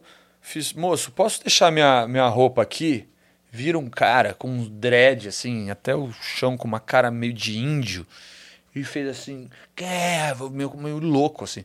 Quem é você? Aí ele me olhou, ele ficou assim. E me deu um puta abraço. E eu, assim, assim, Tava assim, ele, eu te amo. Eu falei, também te amo. Aí ele, eu sou um índio quebra-coco. Olha isso, cara. A minha mulher, ele era morador de rua e ele meio que ajudava aquela barraca. Ele falou, a minha mulher é deficiente. Eu vejo, quando eu vejo você naquela novela, eu vejo que existe pessoa que pode. Porque ele, pô, esquecer tudo se era touro, não sei o quê. Aham. Ali era verdade. Eu vejo que pode existir alguém que pode amar, amar uma pessoa, independente de qualquer coisa, e eu amo aquela mulher, e eu faço tudo por aquela mulher, não sei o que lá, e eu vejo você fazendo aquilo pela tal, pela Anitta, que chamava a personagem. E o cara, eu comecei a chorar com o cara, que parecia um, que ele ia me matar, sabe? Que ele tinha uma cara. Ele falou: se alguém um dia mexer com você, se- se- eu moro na- em frente à, à drogaria tal, eu durmo lá, não sei o que lá. Eu fiquei amigo do índio quebra-coco, depois eu nunca mais ouvi. Um assim, abraço pro índio Um quebra-coco. abraço. Se Índio, você estiver vendo, manda. vendo. Aí ele me. Eu odeio esse podcast. eu vou te matar agora. Mas, cara, a gente mexe com. A gente não sabe pra onde a gente tá indo, É. entendeu? Igual esse aqui, cara. Você não sabe pra quem É. você tá atingindo. Uhum. Uma vez eu vi uma moça que era uma sensitiva, tipo uma Márcia sensitiva, há 200 anos atrás, isso. Ela falou: vocês têm noção que vocês, radialistas, atores de TV, de tudo, vocês estão jogando frequência de imagem e áudio pro universo. Aí todo mundo fala: ah, o mundo fica jogando a música, a música os Beatles tá tocando num lugar lá para ver se alguém, alguma espaçonagem, já ouviu falar dessa história? A gente tá 24 horas sendo emitido lá para um espaço que a gente não sabe se alguém tá captando. Pode ser que a gente tenha fãs extraterrestres, sabe, que venham aqui e falam assim: "Eu vim só para tirar uma selfie". Não Basílio. precisa vir, não. Não precisa vir, não. Pode ficar aí. Eu odeio o Basílio, vou acabar com o mundo, né? Tipo, Aí o ETzinho, satisfeito? Eu... eu desenvolvi para isso, né? é, tipo, era isso? Me leva lá The Box. Pô, Wagner, obrigada por você ter vindo. Pô, obrigado a vocês. Eu vou vir toda semana, porque eu preciso Pode fazer bater terapia. cartão aqui. Pode, pode. Vem assim. Pode bater Porque eu cartão. preciso fazer terapia. Não, Você eu- achou bem terapêutico? Ah, eu acho que uma conversa é sempre terapêutica. É bom, né? É diferente. A minha irmã é terapeuta, ela é psicóloga, junguiana e tal. É, é diferente. As pessoas precisam fazer terapia, gente. Por favor, façam terapia. Mas é, conversar é sempre bom, né? A gente precisa conversar, a gente Eu achei aprende. sensacional porque você disse, minha irmã é terapeuta junguiana, isso é muito coisa de quem tem um terapeuta muito próximo, Sim. que Sabe fala qual é a... a, a, A vertente? a vertente É. dela é. Não, Porque eu estou aprendendo isso com a Má agora, né? Com minha filha que está se formando. Não, e então eu eu, acho- sei o termo porque eu estou ela está aprendendo se com ela. formando em psicologia, Psicologia. que legal. Eu acho legal porque, eu, além de tudo, eu divulgo a minha irmã, porque vários, até amigos meus que se tratam com a minha irmã, e assim, é uma coisa, eu não sei nada do que acontece ali, e é uma coisa super profissional. A minha irmã, assim, não, não, nem, nem, nem conhece ao vivo meus, esses meus amigos, nada, e vice-versa, eu não sei nada do que ela fala ali. E eu acho necessário, sabe? A minha irmã já passou por problemas que a terapia que cuida, curou ela, é por isso que ela se formou em, em psicologia, porque ela é formada em direito. Depois ela falou: não, vou fazer psicologia, eu quero ajudar pessoas a como eu fui ajudada, sabe? Tipo. E eu acho que a gente é um pouco terapeuta. Eu- por mais que hoje a gente vive a fase dos coaches, tudo é coach, a gente. Uma conversa é ter- uma terapia mesmo. né? Totalmente. Porque quando que você vai parar pra conversar três horas com uma pessoa pra escutar ela? É. Exato. E eu falei pra burro, né? Eu falo muito, né? Mas foi Não, ótimo. A É. gente ama. É, É. é. pra isso que o Vênus existe. Sim. Foi ótimo. Pessoa. é, eu adoro falar. Tipo, eu acho. Foi, foi assim que ficamos amigos, É inclusive, né? verdade, é como eu falando. Foi assim muito, que né? nasceu o podcast. É. Eu já tive vontade, tenho até de fazer um podcast, não tenho noção a vertente que eu eh, teria. E preciso de um. Fica aqui a dica, o pessoal do Flow aqui. Do... Precisa de uma é, curadoria. O meu vai falar sobre eh, experiências eh, de. Casas noturnas, casas, Casas noturnas malucas. Ah, é, chimpanzés e casas noturnas e beijo triplo. e beijo triplo. e beijo Pra- triplo, é. Teve, teve alguma, alguma frase pra ele falar aí no chat? Caramba, eu acho que não teve, hein? Gente, vamos pôr no Google. Então a gente fala assim, só. Ou aquelas piadas bem idiotas, sei lá. Vamos ver aqui, frases de efeito. Vamos ver se tem? Vamos. Vamos, frases. claro que tem. De... A Priscila tá mandando mensagem aqui. Manda, manda pra gente, Vanes. Tó, frases de efeito aqui, ó. Você pode escolher. E pode ler. Peraí. 45 frases de efeito Tó. para bombar a sua rede social. Ah, então vai, Essa vai, vai, vai. tá? Não, não, não, não era, mas vai, vai daí, vai daí. Mas tem que falar bem assim. Quero ver a voz desse ator aí agora, vai. É, pá, pô, já pôs uma pressão, né? Pode E- ler. é, Mas eu acho ridículo ler, tem que decorar, né? Não, pode ler. Não. Tem que, você tem que dar entonações, assim, Sim. calma. Peraí, agora. Mas pera um pouquinho. É porque tem, que vir no coisa. A, a vida, a vida não se acaba quando a gente. Olha, eu não decorei. Frases de efeito não decoradas. É. O que você ia falar? Você falou alguma coisa sobre a vida? O que que era?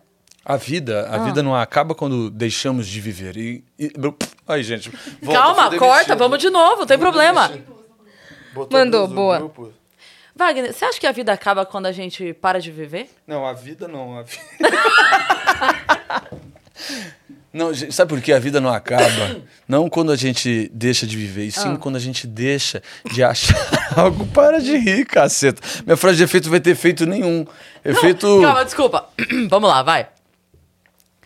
Vamos para uma. Tipo Aristóteles, que tá mais fácil.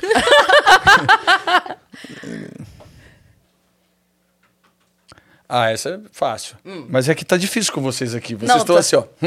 Não, Vai, fala. Mude não, normal, normal, vou beber uma água. Eu Qual vou que é o assunto? Qual que é o tema da É frase? porque a água é bom. Ah.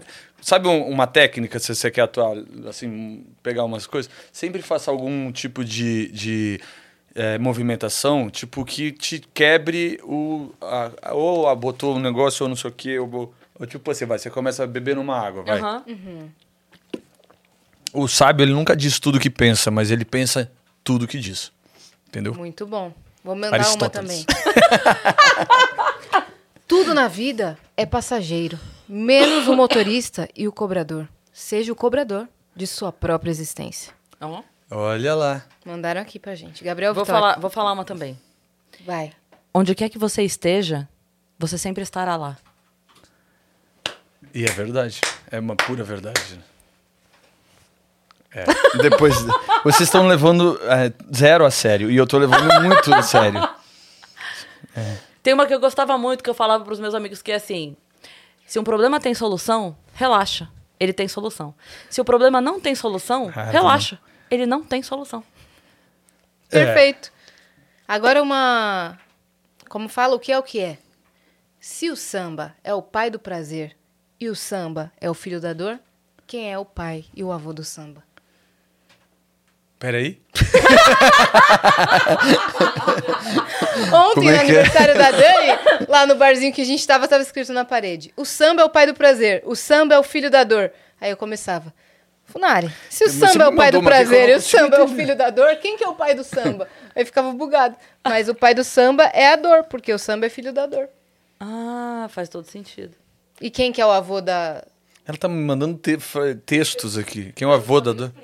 Quem é o avô da dor? Ah, porque mandaram coisas no chat pra ele. Mandaram as coisas no chat. Ah, essa aqui é, ó. Seja você mesmo antes que alguém seja. Não é? Com, e- com essa, acho que é com essa Com pode, né? encerramos. Acho que Com com essa essa. encerramos a carreira. Deixa suas redes sociais, Wagner. Minha rede social, Wagner Santi. Não, é Vag Santisteban. Você também se complica, né? É, porque não cabia o Wagner, agora cabe tudo, mas se eu mudar, não sei se eu perco o verificado, eu não sei, eu não ah, mudo. é verdade. Então deixa lá, Vag É, Santisteban. Vag Santisteban. É meu Instagram, meu meu TikTok eu não uso praticamente, mas é, é meu YouTube é também acho. Mas Bom, é, se digitar Santisteban, bota Wagner Santisteban no Google e pronto. vai chegar. vai chegar em você. É, chega. Che- Chega em mim, mas é, não sei se chega. Chega. Ô, louco. Opa! A gente que chega, tô brincando. E a carona, Gente, tô- como é que foi? Tô- A carona. Ai, Vocês vão falar. Palhaço! Ai, que carona. Nunca mais você foi me buscar, né? Foi ruim? Não foi ótimo? É. Foi bom pra você? Podia ser melhor. Eita! Então você que ficou até aqui, já se inscreve no canal do Vênus, que a gente É. tá rumo a 2 milhões. Quando a gente chegar a 2 milhões, a Cris vai contar como é que foi a carona. Ó, o é. nome de podcast pode ser melhor, né? Olha, que nome criativo. Não, eu quero ter um podcast, gente. Acho que tem que ter. Todo mundo tem que ter um podcast. Pô, ter um filho. Hoje tem que ter um podcast. Exato. Você já plantou tua árvore? Muitas. eu- isso é sério. Eu sou viciado em plantar árvores. É sério. Plantei mais de 400 árvores. É Não eu- tô eu- zoando, Eu ia gente. perguntar as três coisas se você já fez de plantar. Escrever um livro não, mas eu escrevi um filme. Tá bom, pode É. ser. E ele balanceou porque ele plantou 400 árvores. É, gente. Então, o eu- livro- Eu plantei para umas pessoas aí. É. Ele Mas, plantou sério, na livro onde é alguém. minha casa no Rio, eu plantei assim, várias espécies, tudo nativa, não sei o quê. Só lá tem umas 80. Eu ponho plaquinha. O cara que cuida lá da, da, numa área na frente da minha casa, não é que eu tenho uma casa de um sítio gigantesco, é porque tem é em frente a uma reserva. Aí eu meio que reflorestei o lugar lá. Ele fala que tinha que chamar o bosque do Wagner. Eu falei, é, quando eu morrer. Nossa, que horrível. Não, fala- não pode falar, meu Deus, agora eu tô Mas vai medo. ser antes ou depois Ah, da... de- de- É. Vamos pegar uma outra pessoa que vai Vamos viver pegar- muito. Nossa, é. não vamos falar não. Não, melhor não. Não, vai ficar muito atrelado. É, Não. não. Chega, já é. foi, já se livrou disso já. Não, isso aí já foi. é. Então é isso. Então não É, tem fim, gente. A gente vai ficar Sigam aqui. a gente em arroba Vênus Podcast. E segue a gente também nas nossas redes pessoais sensuais. Cris Paiva com dois S e Asi Assine. Segue a gente lá. Um beijo. Até amanhã.